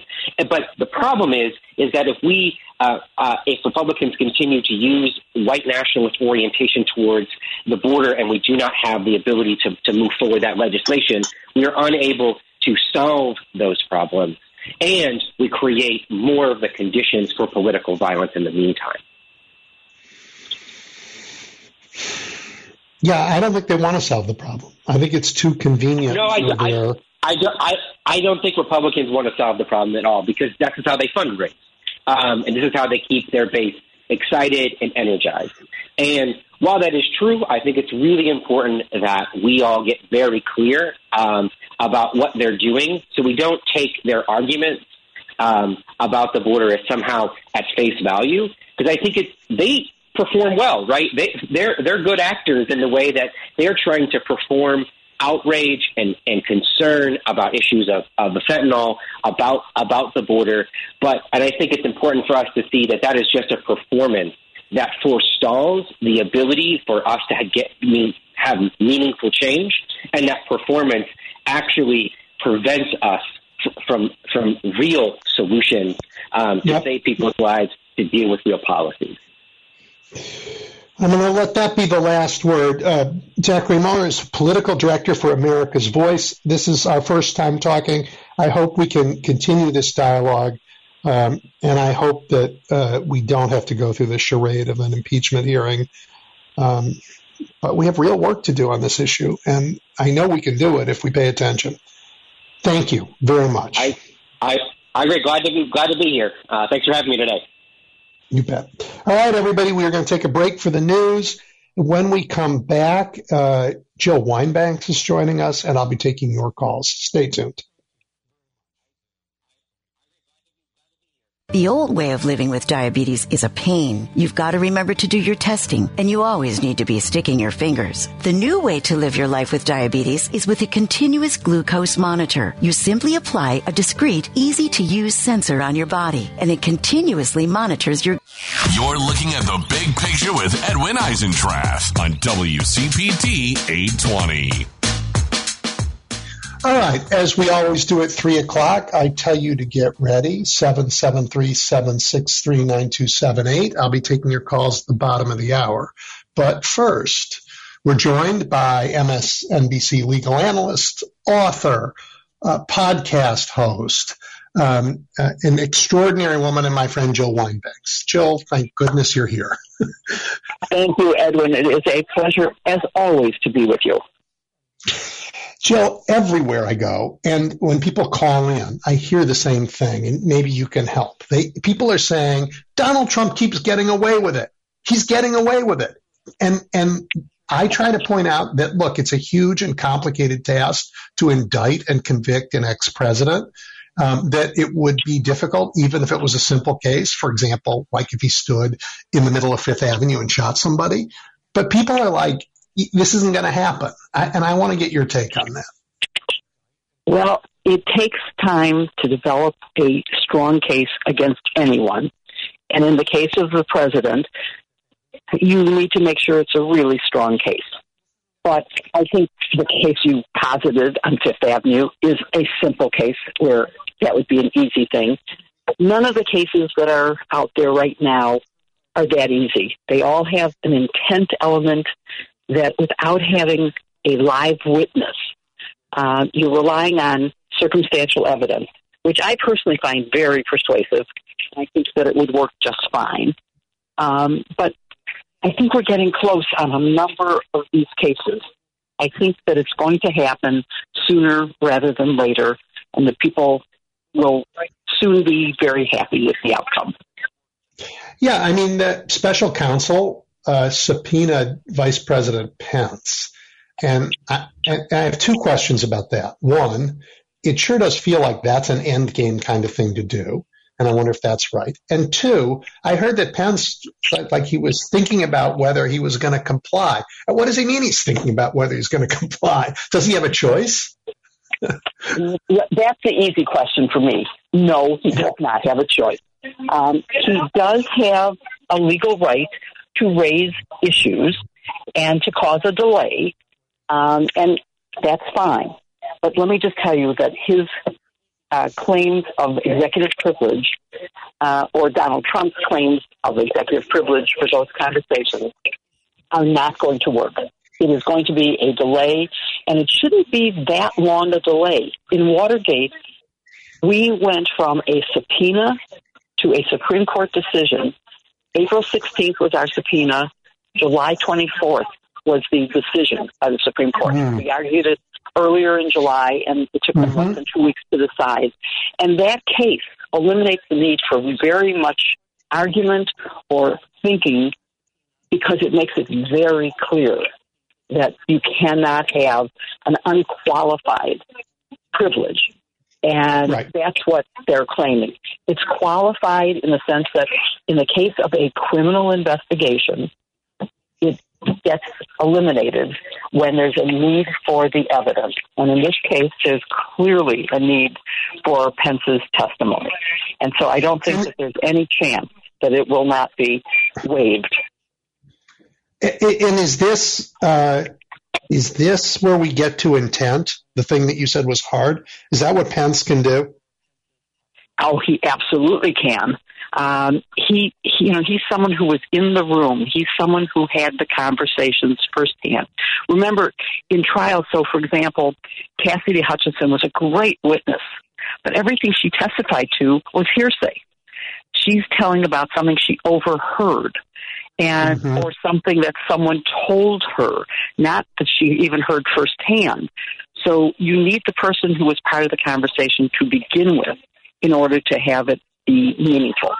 And that's where someone like Pence, who was in the room, can say, I heard him being told by his lawyer that this was not a valid argument. And so that eliminates his, you know, well, I relied on legal counsel, so you know, don't don't talk to me. It's over and done with.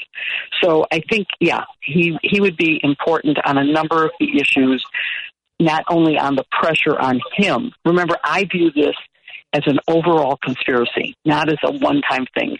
So as part of this intent to deprive America of a free and fair election, of an intent to defraud the U.S., you have many aspects. One was his words on January 6th saying, go to the Capitol and, you know, fight like hell. One was telling the vice president, oh, just ignore all the votes and just, you know, count the ones that are for me, uh, reject the, the electoral votes of states that I don't like. That's directly Pence. But in addition, Pence, I am sure, was in the room overhearing about the fake elector scheme, for example. So he has a lot of testimony mm-hmm. that will be very relevant and very helpful. Mm-hmm. Um, so timing, I mean, it's always a crystal ball, but um, you know, for reasons that are unfathomable to most Americans, uh, Donald Trump is the current front runner for the GOP nomination. But I know there are big defections, and I, that includes big funders. But I think right. the only thing that stops him is an indictment and his numbers falling, and then he can say, "Well, I, have decided not to run." Um, and well, then do you think that the numbers will fall? I mean, that's the question. Do you actually think the numbers will fall even if he with an indictment. I do. He'll still have his base. He'll still have a base, but I think they will they will fall, and I think he will he will trade. He will opt not to run so that everyone else can say it's a politically motivated prosecution, you know, to further undermine our uh, democratic norms. Yeah, I, I mean, of course, I, I see it as completely non-political, and most people in the Department of Justice really make their decisions based on what are the facts in front of me and how do they mm-hmm. line up with the elements of the crime that I'm looking at. And so, um, you know, I, that's how I think it's going to come out, really, truly. Um, and and I think there's plenty of crimes that are, you know, federal, and of course there's Georgia. Don't forget about Georgia. Um, and it's it's really just a question of when, not if, in my opinion. And is when, do you think, before anybody has cast a primary vote? Um, I think that if they haven't got it by then, it would be really surprising and unfortunate. It, it mm-hmm. and of course, if it's not, you know, once the election actually starts, um, it gets within Department of Justice policy that you start worrying about whether it's ha- going to have a political impact. And the yeah. department is very careful about that. Yep. So had, they are in, they are in a real time crunch now. Yeah, I think so. I think so. It, okay. It is. Uh, it, it's time for them to take action, but they also have to take time to make sure they have everything in place before they take action. Right, but they've had. I mean, they've had a couple years, and they've been working hard at it. Um, yes. Uh, yep. Yep. Okay. Well, I, like you, am optimistic that um, that, that the government has not turned a blind eye and they're not letting everybody get away with it. Um, and that, do you think Donald Trump is the first of the sort of insiders that gets indicted, or do they go for like Eastman first? Um, or together. or together, to right? Oh, it's a conspiracy, um, right? Of course. Yeah, it, exactly. So they can yeah. do it all at once. And but you know the thing with um, Pence being subpoenaed means a couple of things. One, they're getting closer because you don't go for someone at that level until you've done everything below that and are feeling like, okay, I'm in the, the final stages where I need to make sure that I have everything I can possibly have and that there isn't something I don't know that's exculpatory that he right. has that if he were called to testify would change the outcome. So yep. I, I, I think that's where we're at. And um, I think this is an indication that things are moving along and that it will keep on going. So I feel good about it. Me too, but I feel much better hearing it from you. well, everybody wants it to be, not to just be a possibility. But I, I think yep. we're moving fast. And, um, you know, the Mar a Lago case, the obstruction is really what is at issue there, um, mm-hmm. not just that they are finding more and more and more documents. Um, right. You know, they just turned over some more documents. That's a big surprise, right? Uh, that even after the FBI search, they found more stuff. So yep, this time on a laptop. Yep. Exactly, exactly, and that's of course that raises the concern even further was that he did pass it on, and that it was on a a, a laptop and available to who knows who. So we have to really pay attention and see what's going to happen with that. Yeah, and if it heats up, you're going to stop hearing about Hunter Biden's laptop because that's who they are. I hadn't thought about the comparison of the Hunter Biden laptop and his laptop. Yeah, um, one Biden has national security secrets. Did it? Yeah, yeah right. Yeah. True. I, how much did you enjoy the State of the Union? Oh my God, I loved it. Now remember, I was a Biden delegate, so I've been a, mm-hmm. a Biden supporter for a long time, and man, was he good. And how he interacted with the heckling and turned it on them. But it was also the content and, and the passion of his delivery and the energy of his delivery.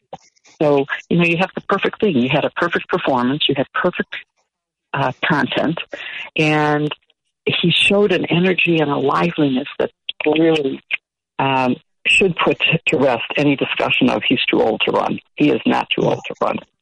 Mm-hmm. And did you put yourself through uh, any of Sarah Huckabee Sanders? I did. I did. And I have to say that when she said it's down to a choice between the normal and the crazy, I thought she was talking within the Republican Party, the normal Republicans and all the crazy MAGA Republicans. And I guess that isn't what she meant, but it sure came across that way to me. I thought she was just she just I thought she was absolutely right, but she had the wrong sides. I mean, exactly. I, I, I thought Joe Biden's performance was great, but also in some ways normal. You know, he came out, he did what presidents do. He gave a talk about policy and direction, and it was America at its normal best, sort of. Absolutely. You know, there was some heckling, but it was normal. And then she did this like satanic ritual that was like unfathomable to those of us who didn't get the decoder for the cult. Right. I, I'm sure she hadn't, obviously, she wrote that before he spoke. I don't know if she listened to him at all, but she certainly didn't modify whatever she was planning to, to say. And in terms of delivery, think about her sitting there blah. There was no energy to her. Um, no. So it really stood in stark contrast. Absolutely. It sure did. It yeah. sure did. Yeah. I, I, I am I'm confident that we are moving in the right direction. I'm confident that we have the energy and the talent for the fight. I mean, I don't want to say we're moving in the right direction. There's no fight. There's a huge fight for our democracy still in state after state. But for some reason, Joe, I woke up thinking this morning about the unbelievable, remarkable Chicago women that, you know, have had, I've sort of worked with in my life who aren't here anymore. And, and um, names that people who are listening won't know, but like Marca Bristo or Gale Cincotta Right. or Bernie Wong or Yeah. Artensa Randolph at CHA, just these gigantic, wonderful heroes. And I was thinking, you know, we spend our time and we look back and we go, oh, why isn't there a Jane Addams? Right? A, a, a Yeah. woman, an early Chicago woman who, you know, won a Nobel Prize and did remarkable things. But in fact, there are. And they're out there every day. People doing these unbelievably great things. And it gets me um, such comfort that, that we have the talent and the energy and the passion to lift the country up. Well, I think the Democratic Party has a lot of those, and it's it's always hard for me to understand how people can even begin to think about supporting the positions um, of the Republican Party, and then you add to that the character of the people espousing those policies, and it is really hard to believe. Well, I mean, I, like, like the, I don't understand why, why a parent in Florida of any kind. I mean, I, I raised, you know, three kids, two of them, uh, would have been subject to this in Florida, where they say, you know what, if you're a, you're playing women's sports, you got to report your menstrual cycles. Yeah. I mean, I mean, I, like, how is it that that, that, that they didn't just dump Ron DeSantis, you know, in, in the ocean for that? Well, I certainly would, and and then don't forget the lawsuit that is challenging the um, abortion pill in a country where, in how many states you can't have an abortion surgically, and in a country where even if you could, half of all abortions are done through medication, which is a lot easier than going through surgery. And Yeah. we're trying to stop access for everyone. And it's based on obviously nothing and nonsense. So you think, well, for sure that that'll be uh, eliminated. It's not going to. Uh, the, the case is going to fail. But then you look at the courts and you go, I don't know. I can't say for sure that that's what's going to happen. Well, so Jill, can you can tell me what their legal theory is? I mean, I, I looked at it and I thought, I, I mean, you might as well ban aspirin. I don't understand what their thinking is. Uh, it's it seems ridiculous. It seems to me they've made a, a, a claim that was not properly vetted and should never have been approved, and yet it's been faithfully used for I don't know how many years, but for a long time. And so there's really no there there, um, and so it, it's it is an absurd. I mean, it really is an absurd argument. I I don't know how they can make the argument or how they can you know say it's one thing to say you can't use it in my state, another thing to say you can't use it in the entire nation. Um, yeah. and, you know, there's just all sorts of interesting arguments. The, uh, there's now a new argument being raised to allow abortion, um, which is the 13th Amendment, saying that forcing someone to carry to term a pregnancy is um, something that will force you to, well, I, I don't want to use a, a, the word labor because it is, you know, it's slavery and it's the state taking control of a woman's body for a period of time. It, and, which is forcing, right. Well, it is forcing you into labor, literally, not just literally, labor yes. of, of, you know, not just into a um, uh, a factory job, but into nine months of carrying this and then delivering it through labor. But um, mm-hmm.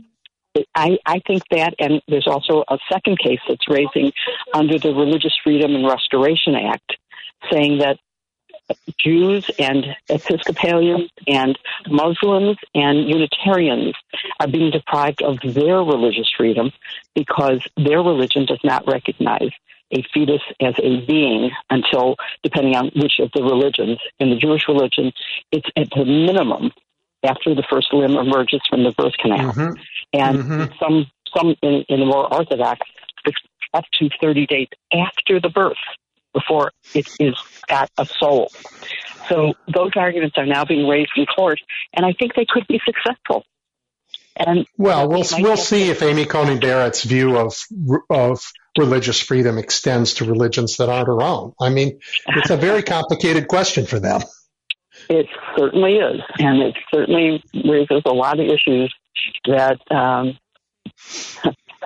at a time when the Supreme Court is at an all-time low um, will be very interesting to see. Well, I, the, the right is no um, stranger to filing all manner of things in court that have no chance to pass, but they want to do them performatively. I mean, only recently courts are pushing back a little bit and you know fining uh, uh, Kari Lake and her friends for just wasting yeah. everybody's time. Um, and maybe, you know, I mean, I want people to have free access to really access to the courts is enormously important. I don't want it restricted, but it gets restricted when all the courts are busy taking on nonsense like, oh, I gee whiz, the elections, exactly. right? It's a tough very, balance. Very true. Yes. Um, there is a lot to be said for that, and it is getting worse and worse and worse with all of these silly cases. There are so many that are has absolutely no merit, no merit whatsoever. So, um, and of course, we are now seeing finally uh, sanctions imposed on lawyers for bringing these frivolous cases. So, hopefully, more of that will happen, and as a result, people will stop bringing those frivolous cases, and we'll be able to proceed without that. Yeah, I mean, I, this is important for the people who aren't lawyers, and that includes me, to hear that there's that that the the, the legal profession has um, standards and ethics, and you cannot have rule of law if lawyers uh, go into court and lie or don't do yeah. their due diligence, right? The, all of this is part of making the rule of law work, and it's deeply ingrained in our legal system. Exactly. Exactly. Just another and, thing that these guys are undermining. Well, and they're getting caught at, and they're now getting punished for. So we have to say it's taken maybe too long, but um, lawyers are being disbarred and being fined. And so that's, I mean, you have to say that's a good thing, that there is now consequences. And, and, I'm going to say this out loud. Um, the, and many of the people who are holding these lawyers accountable are judges who were appointed by Republicans. That the rule of law is not meant to be a partisan practice, that it's meant to be a jurisprudential practice. And there are, thank goodness, lots of people in the federal judiciary in particular who were appointed by Republicans who aren't as crazy as the handful that made it all the way to the Supreme Court. Well, you know, I'm old enough to remember when we didn't talk about Democratic judges and Republican judges.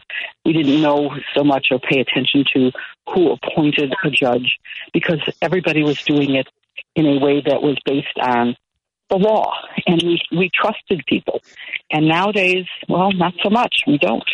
And it makes sense that we don't because the decisions seem to be, as you said, you know, I wonder how Amy Coney Barrett's Catholic News will apply when the religion isn't Catholic. And so all the freedom that she's willing to give herself, she's not willing to give to me.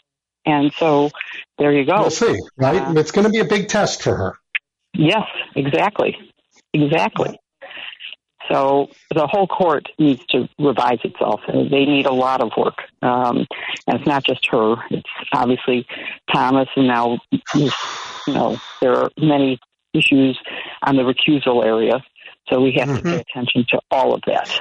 All of so, so Jill, early in the Biden administration, he he had a commission look at options to restore the integrity of the court, and they issued a report, and it was really interesting. I mean, I read it. It didn't end up recommending any one change, but it argued back and forth about a lot of them, right? And, yeah. and it included things like expand the court, or right. term limits for the term court or supermajorities. Yeah. Or, or one I thought was really kind of odd and interesting was that there wouldn't be a permanent Supreme Court, but you would pick on a rotating basis judges from the federal judiciary to spend two years on the Supreme Court and then have to go back and live with their decisions back on the, you know, on lower court benches. I mean, all of that was interesting. It's all very interesting. And it, you know, there's nothing in the Constitution that prevents doing something like that. These are all things that are possible because the Constitution just says there will be a Supreme Court. It doesn't say there'll be nine. Right. And of course, with the caseload having grown, with the population growing, and the number of circuits, you know, it used to be that there were nine circuits. Well, there aren't anymore. So you could easily justify an expansion um, up to 13. And you know, go ahead with it. But we are living in a world where, as you know, without having um, ab- abolishing filibuster, nothing's going to happen. It's just we're stuck. We're just totally, totally stuck. And so you have a House that can't act because it's now controlled by um, the Republicans who are saying we don't care about anything except we're just not going to let Biden get anything passed. And then you mm-hmm. have the Senate where it takes 60 votes, not a majority. It takes 60. And so how, so how let, go from there? Uh, let me ask you about that. Uh, uh, my views on the filibuster have changed. I used to be afraid what would happen um, if radical Republicans were in charge and we didn't have a filibuster. I've changed my view entirely because I now understand that Republicans actually just don't want government to work. The burden of passing things is on Democrats. It's the other way around. So the filibuster right. only hurts Democrats. So I'm like, okay, throw it out. I, I I'm sort of on your side right now. I, I think that they have managed ways to go forward with whatever they wanted to do and have you know we don't have a filibuster on certain things. Well okay fine. And we've survived. Let's just keep going i would say. Yeah. I mean I, you know it seems like what they want to do is get a supreme court that will protect states who can do crazy things and are because they've been captured. The legislature's been captured, um, and they keep the federal government from doing anything to stop them or to move the country forward. And for that, the filibuster is meaningless for them, but really dangerous for us. Well, yes, and of course, when you say that they're saying that, think about the fact that um, they really don't mean it because this new federal ban on abortion is the exact opposite of what they were saying. And they say that it has to be done at the state level, uh, except for this. You know, except we're not going to let the states right. decide that. Uh, let's do a federal ban. That that belies the the honesty of what they were saying. Don't you think? Yep, it, I totally think. Uh, I think they have they're an outcomes based uh, uh, sect and they don't care about democratic processes or norms or institutions. They want exactly. to win at whatever the cost. Exactly. And that's, yeah. that's terrifying to me. That is terrifying to me. And some of the cases before the Supreme Court are terrifying to me. Um, the, the one that's the independent state legislature theory, that could end the world as we know it. Yeah, we talk about that a lot here. To say, yeah, do you? Okay, yeah, then, yeah. then you know I mean, well that insane, right? They would be the only in, in, a, in a country that spent so much time talking about balancing power and fear of tyranny. They would actually say, "Oh, except for the except for elections, we'll have no balance of power." that would be it. Just there, we're going to say you can like no balance whatsoever. You do whatever you want. Yeah. Exactly. I mean, it's it's crazy. It's it's a crazy. You know what? I, then you say the Supreme Court is illegitimate and you have massive civil disobedience and you just, you do what the Republicans do, right? in Illinois, we passed uh, anti uh, assault weapon bans and you got sheriffs saying, I'm not enforcing it. And right. gosh knows, right. Ohio, their own Supreme Court said, though you can't run for election in these districts. And they said, you know what? You don't have any troops. We're going to do it. You're going to see massive civil disobedience on the left after this. Wow. Yeah terrible. All right, Jill, terrible. Jill uh, it's uh, it's always a great pleasure to talk to you, and th- thank you for you've made me feel better. I mean, I mean, you've talked about some rough I, things, but you've made me feel better. I'm very happy if I did. Thank you very much for talking. It's been a pleasure. Talk to you soon. Bye, Jill. Bye bye. All right, everybody. That was uh, remarkable Jill Wine-Banks. We are going to take a break and then write this down 773 763 9278. I will hear from you shortly. You're listening to The Big Picture with Edwin Eisendrath on WCPT 820. Okay, we've had quite a week, a State of the Union, a response, a uh, whole lot of nonsense about a balloon, but we've had another uh, uh, potential foreign something shot down over Alaska.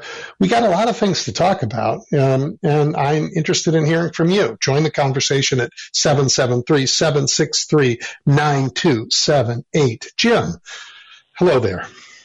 Hi, Edwin. Yeah, I'm just. Uh, it seems like your program since it started, it, it remind. It, it's like looking for a political equilibrium that existed sometime before the last 10, whatever it is, that amount of years.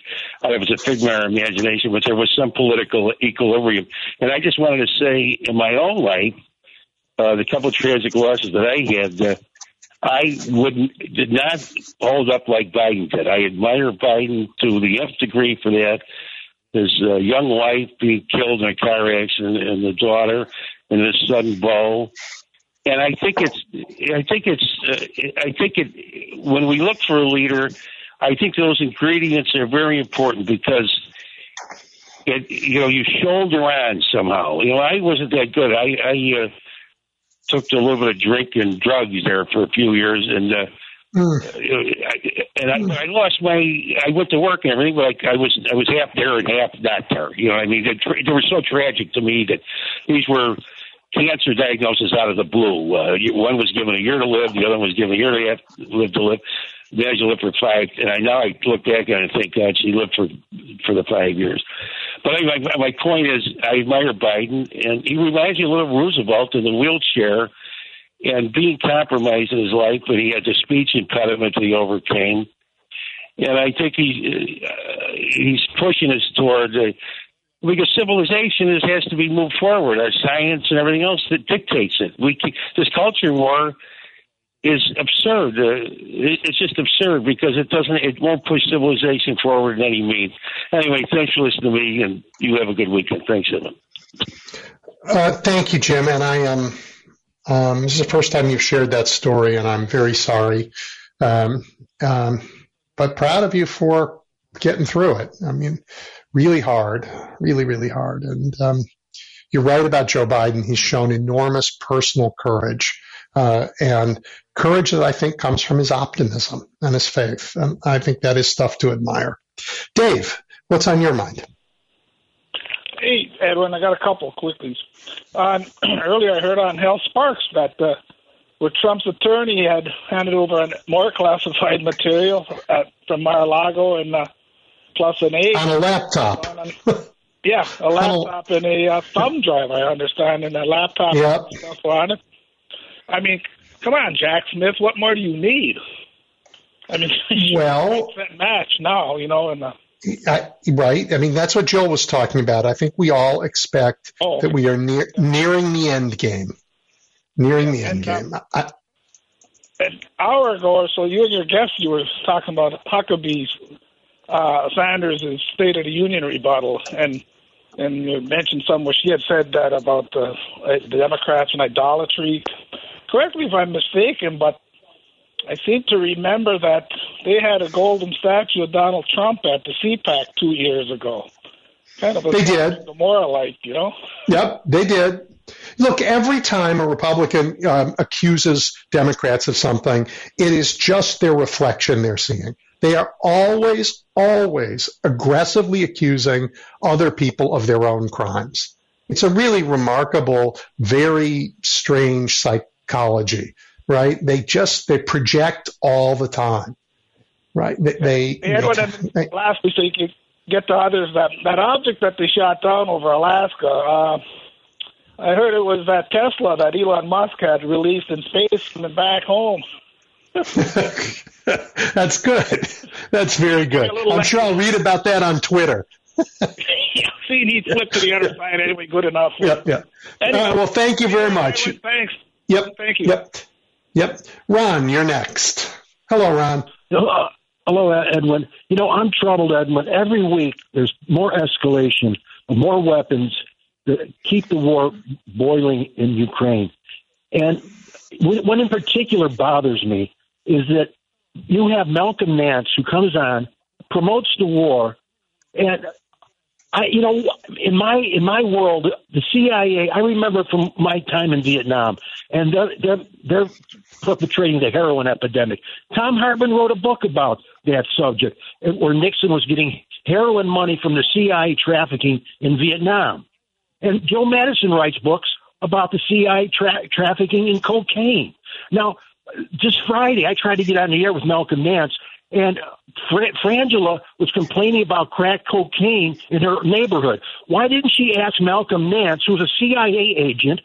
Of course, he has nothing to do with this with the cocaine trade or heroin trade, because he he is the most believable saint in the world now with his his revelations about warmongering. Okay, and yes, the Russians are wrong, but there's no talk of of, of peace talks.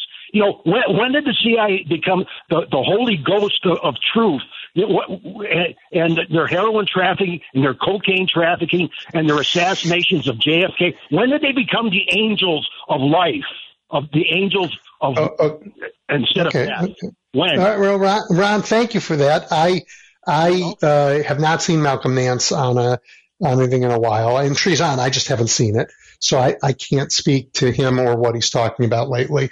Um, and of course, uh, you know, um, we have a history. It's fair. I, I generally think uh, Congress has done a better job of oversight of agencies, including of the CIA. And I and I want to say, in particular, you know, um, uh, I know she's taken a lot of grief um, because she's you know the oldest I think Democrat in the Senate, but Dianne Feinstein did very very serious oversight work um, that led to changes when she was in charge of the Intelligence Committee, and I I, I so I, I, I want to say we need covert operations in a country, absolutely. Um, sometimes the secrets allow them to do things that we're all ashamed of, and there's a whole bunch of that in our history. It's Congress's job this is what proper oversight is. And, and, and, you know, we now have an oversight committee that's spending all of its time on Hunter Biden's laptop and on claims that the FBI, not the CIA, but the FBI is somehow um, uh, lying because they weren't fully investigating Hunter Biden's laptop or Hillary's emails or whatever. So, so I think, um, we need our Congress to do real oversight in the government and oversight of of uh, covert operations is hard to do, but it needs to be done. And we've shown it uh, in a democracy that we can do it better than other places. Um, uh, but we won't be done by this crowd that's in charge of oversight right now. At any rate, thank you for uh, raising that interesting question. Um, uh, Paul, you're next. Yes, Edwin, how are you? Good. Good. Okay, good. I, I just want to make sure you can hear me. I I, I I love it when when I hear Jill Wine-Banks talking about things that I wrote about almost a year ago. It makes me think that I'm almost makes me feel like a brilliant constitutional scholar because uh, she's a way, way more better lawyer than I am. But uh, abortion, and she mentioned the Thirteenth Amendment. Well, I I don't send you this article. I'll, I maybe I maybe I haven't or I have, but it's on my Medium page. But the Thirteenth Amendment, but it starts out with the Fourteenth Amendment says specifically, uh, essentially, if you read Section One, what it says is, in order to be entitled to due, pro- uh, due process and equal protection of the law, you first have to be born. Okay? And so the way the 13th Amendment comes in is that even if you want to consider a fetus or even a freshly fertilized, you know, a uh, zygote, if you want to say that's a person, fine. They don't have any constitutional rights yet. So, in other words, that you, to have the idea that the state, even if we get to states' rights, the state could convert a woman to biologic and economic servitude for a term of years, for a term of years, that's in the Constitution, amounts to slavery. Because not only do you have the you have, and it runs afoul of the Fifth Amendment as well, because no person, says it, shall be deprived of life, liberty, and I think your liberty means freedom. And if you are impregnated by some, by a, if you have a fetus, uh, your liberty uh, and your property, which is your uh, more money that you have to spend, is being deprived from you. No person shall be deprived without due process. So that means the state in every abortion case should have to show cause as to why they have standing to prevent this person, this woman, from not carrying to term a pregnancy. You see, it's I've laid it out just brilliantly. Uh, it's it's and it and not only that, it's the same. You know how I came to it, Edwin? I was listening and reading about the Dred Scott case and realized that Dred, uh, Chief Justice Taney did not say no, you're a slave, bang his gavel and say, get out of here. It was a standing question. The result of the case. Yeah. The result, but the, the ruling was that that uh, Dred Scott did not have standing in, right. the court because he couldn't claim a citizenship because in those days, and if people want to say CRT doesn't mean anything, in those days, the government had the right the, the state government had the right to declare that some people are property. Well, all of that, um, you know, reminds me of something that happened when I was a young man. I was passionate about good government. I still am. And I was in Chicago City Council and we were having some argument about a vote that was about to happen and I was losing my temper. And one of the guys who'd been there much longer than me said, I, I love it when I see you young guys who think this is all legit. like you, you think that the Republicans are having these arguments and they're legitimate arguments. They don't care. It doesn't make one bit of difference whether you're right or wrong. If they have the power to jam it down your throat, that's the only thing that matters. So we got to want it more than they do. That, that's true. Did you know that's what essentially what William Rehnquist said? William Rehnquist said as a as when he clerked. Uh, by the way, he clerked for Robert Jackson. Um, uh, William Rehnquist said that what what is constitutional essentially is what the majority shoves down the throat of the minority.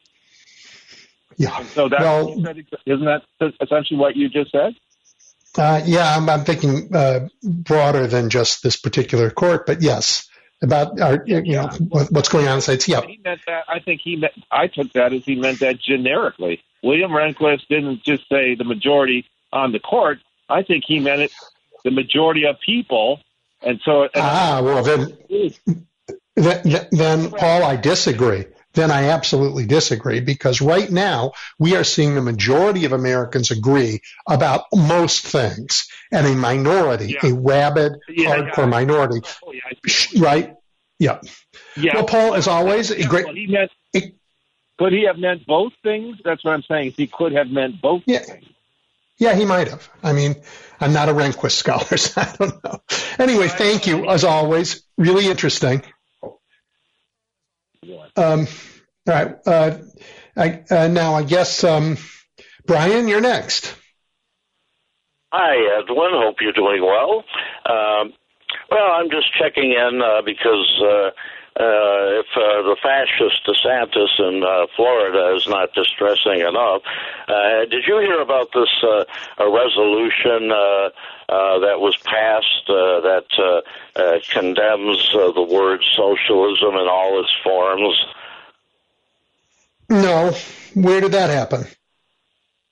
Well, I just heard about it. I think about uh, last week or so.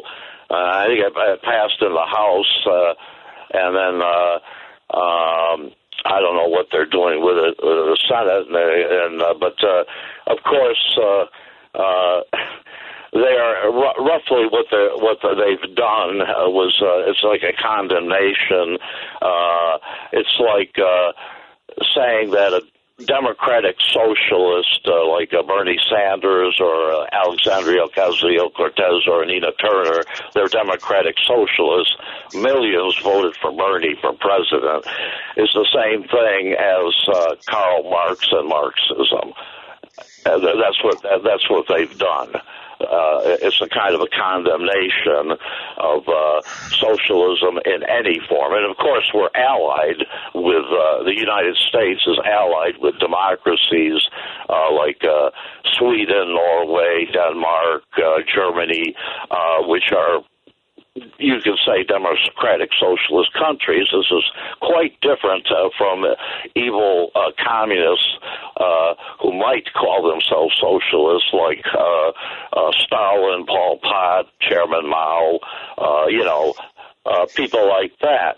Uh, apparently, they don't know the distinction between Karl Marx and Groucho Marx, uh, and uh, I think this is uh, intellectually dishonest at best and a very uh, dangerous uh, trend uh, because uh, we have to be very careful uh, how we uh, uh, use the language and how we define our terms politically, especially in this day and time. Uh, if you ever pick up on some of these uh, uh, right wing uh, extremist radio stations, and then Fox does it too, uh, Fox News on TV. Anyone who uh, talks about global warming and climate change is part and parcel of a much larger communist conspiracy. And if the Democrats win the next presidential election, this will be a communist country. There is no communist movement in this country, and I reject communism myself. But democratic socialism is a quite different thing. Okay, I don't know where even to start. I, you're shocked that there is intellectual dishonesty coming from Fox TV. You're shocked that there intellectual dishonesty coming from the from the uh, MAGA members of Congress. No, you're not. It's what you expect of them because they have. That's the level they're playing at, and we just have to stick to what we know. We have to stick to making life better for Americans and and, never lose sight of that. And as we do that, they will fade into the ash can of history like other fools, charlatans, showmen, intellectually dishonest uh, hacks throughout our history. But we have to want it more than they do, and we have to keep fighting. But, well, I'm glad but, that you're bringing this up on almost a weekly basis, uh, especially uh, what's going on with that fascist DeSantis, uh, yeah. because uh, uh, you know, it's important. It's ugly. Uh, ugly. Uh, you really do a super job, yeah. Edwin, because people have to be uh, reminded because we, uh, before you know it, there'll be new elections, and uh, we really have to. Uh, keep uh, Democrats in there and keep away from these uh, right wing extremists. I call them fascists from yeah. the fascist party. Is what well, thank you, Well, from well, let's let's hope we can do that. Thank you very much. Thank you, Edwin. Thank you. Al, what's on your mind, Al? Hi, I wanted to make some comments about the election and the fact that uh, right now there's no uh, real good place for you know a, a, a partisan uh, explanation or a, a partisan recommendation for the candidates, including mayoral candidate and all the ward candidates that I could tell a friend, uh, you know, I'm in Franklin Park and I don't have any elections, but you know this, you know, I used to say, you know, it's a uh, the last election was the most ele- uh, most important election of your lifetime, but you know the next election is the most important election of your lifetime, and and also uh, on WCPT you've had a lot of good interviews with with uh, various ward candidates and and so on, and that should all be in one place that could be easily accessed, so I can tell the friend I know it's in the uh, you know 36th ward or the 40th ward to you know go here and, and listen mm. to this interview and so on. I appreciate that. I don't really cover um, Chicago politics so much on this show. It's a more of a national show. I certainly have opinions about Chicago politics, including about aldermanic races and the mayoral race. Um, but um, uh, I'm going to keep those to myself for the for the because it's not fair to use this platform for that. Um, but yeah, I, I think uh, there's good stuff on the Heartland Signal website, but there's a lot of good stuff also. Um, uh, you know, Tribune sometimes. Uh, uh, uh, Block Club. I mean, it, it's not hard to find if you're looking for information on the races. But thank you for raising it. It is, and people should know there is a Chicago municipal election the last day of February for mayor of Chicago and for all of the aldermen and other races that are that are new and interesting, like seats on a, new police oversight board. All of that is uh, makes a difference in our future, and I hope participation is high. I hope if you're listening, you will do the research and show up and vote. Thank you, um, Al, very much. Can I make one more comment? Sure. Hello. Uh, yep. Well, it has to do with uh, the border. You you talked with uh, a gentleman earlier, and uh, the fact that you know uh, what is being done right now by the Biden administration and and by like uh, Kamala Harris and trying to figure out what's going on in the uh, uh, southern or, or uh, uh, so, uh, uh, the southern countries and trying to uh, uh, stop the problems before they get to the border. Yep. Then we have the Iron uh, River, I, I've heard it called, of all the guns going down there that are also causing a problem. We need to be, you know, uh, bringing that up and talking about that more as well. I'll, I, going to take that to heart and maybe spend more time on border issues on our calls. Thank you. Really appreciate that. Um, uh, who's next? Um, Ron. Yes, uh, with the uh, raising of, the debt ceiling uh, limit, uh, do, the Republicans have anything left to fight with? The Social Security and Medicare, that's not going to be cut. Now they're trying to go after food stamps. You know, uh, isn't it a losing battle for them? For them, yes, it's a losing battle. But the stakes are very high, and if they if they don't uh, come, you know, and put an end to this, it's chaos for everyone. But it's chaos that you know this is a risk that they put us through regularly uh, as part of their, you know, it's my way or the highway, like a spoiled baby. Um, and we should call them out on this. They should not be playing with the full faith and credit of the United States. The stakes are too high. If you want to negotiate on the budget, negotiate on the budget. That's a different. It's a different issue. It's always been a different issue. Um, but they see a lever to power, and it's backfiring on them because we've learned their tricks. So thank you for raising it. Um, and every American knows a default would be a disaster. They should do the darn job finish this, you know, get rid of the debt ceiling nonsense. And if they want to negotiate on the budget, by all means, put up a budget. But we haven't seen them do it. Thank you very much, Ron. Um, Eduardo, you're next. Yeah, and I'll be brief because I know you're almost done here. Uh, BBC did a report about the Turkey uh, earthquake. 13 million homes are not structurally stable. So this explains the destruction you're seeing on TV right now.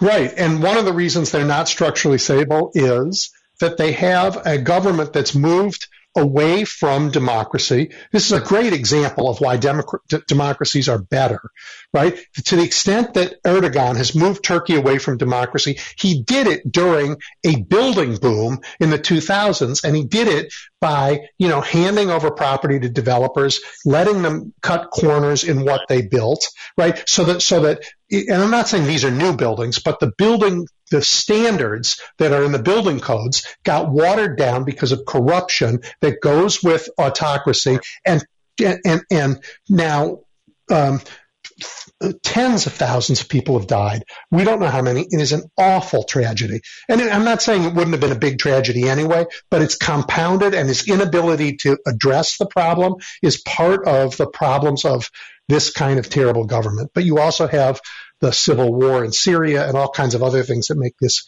a humanitarian disaster in a corner of the world that has seen so many humanitarian disasters. And for the people who live there, oh, my heart goes out to them because it's just very, very terrible when you have leadership who, who puts their own interests always ahead of the humans who live there. Really terrible. Eduardo, thank you for that. And that, my friends, is going to be our you bet. That's going to be our last topic for today. Um, um, I have probably have not thanked Julia and Paul uh, recently and enough um, for making these shows work. Julia, my producer, Paul manages the board. They keep us going, and all of you for listening every week uh, and joining this conversation. I'm deeply grateful. See you next week.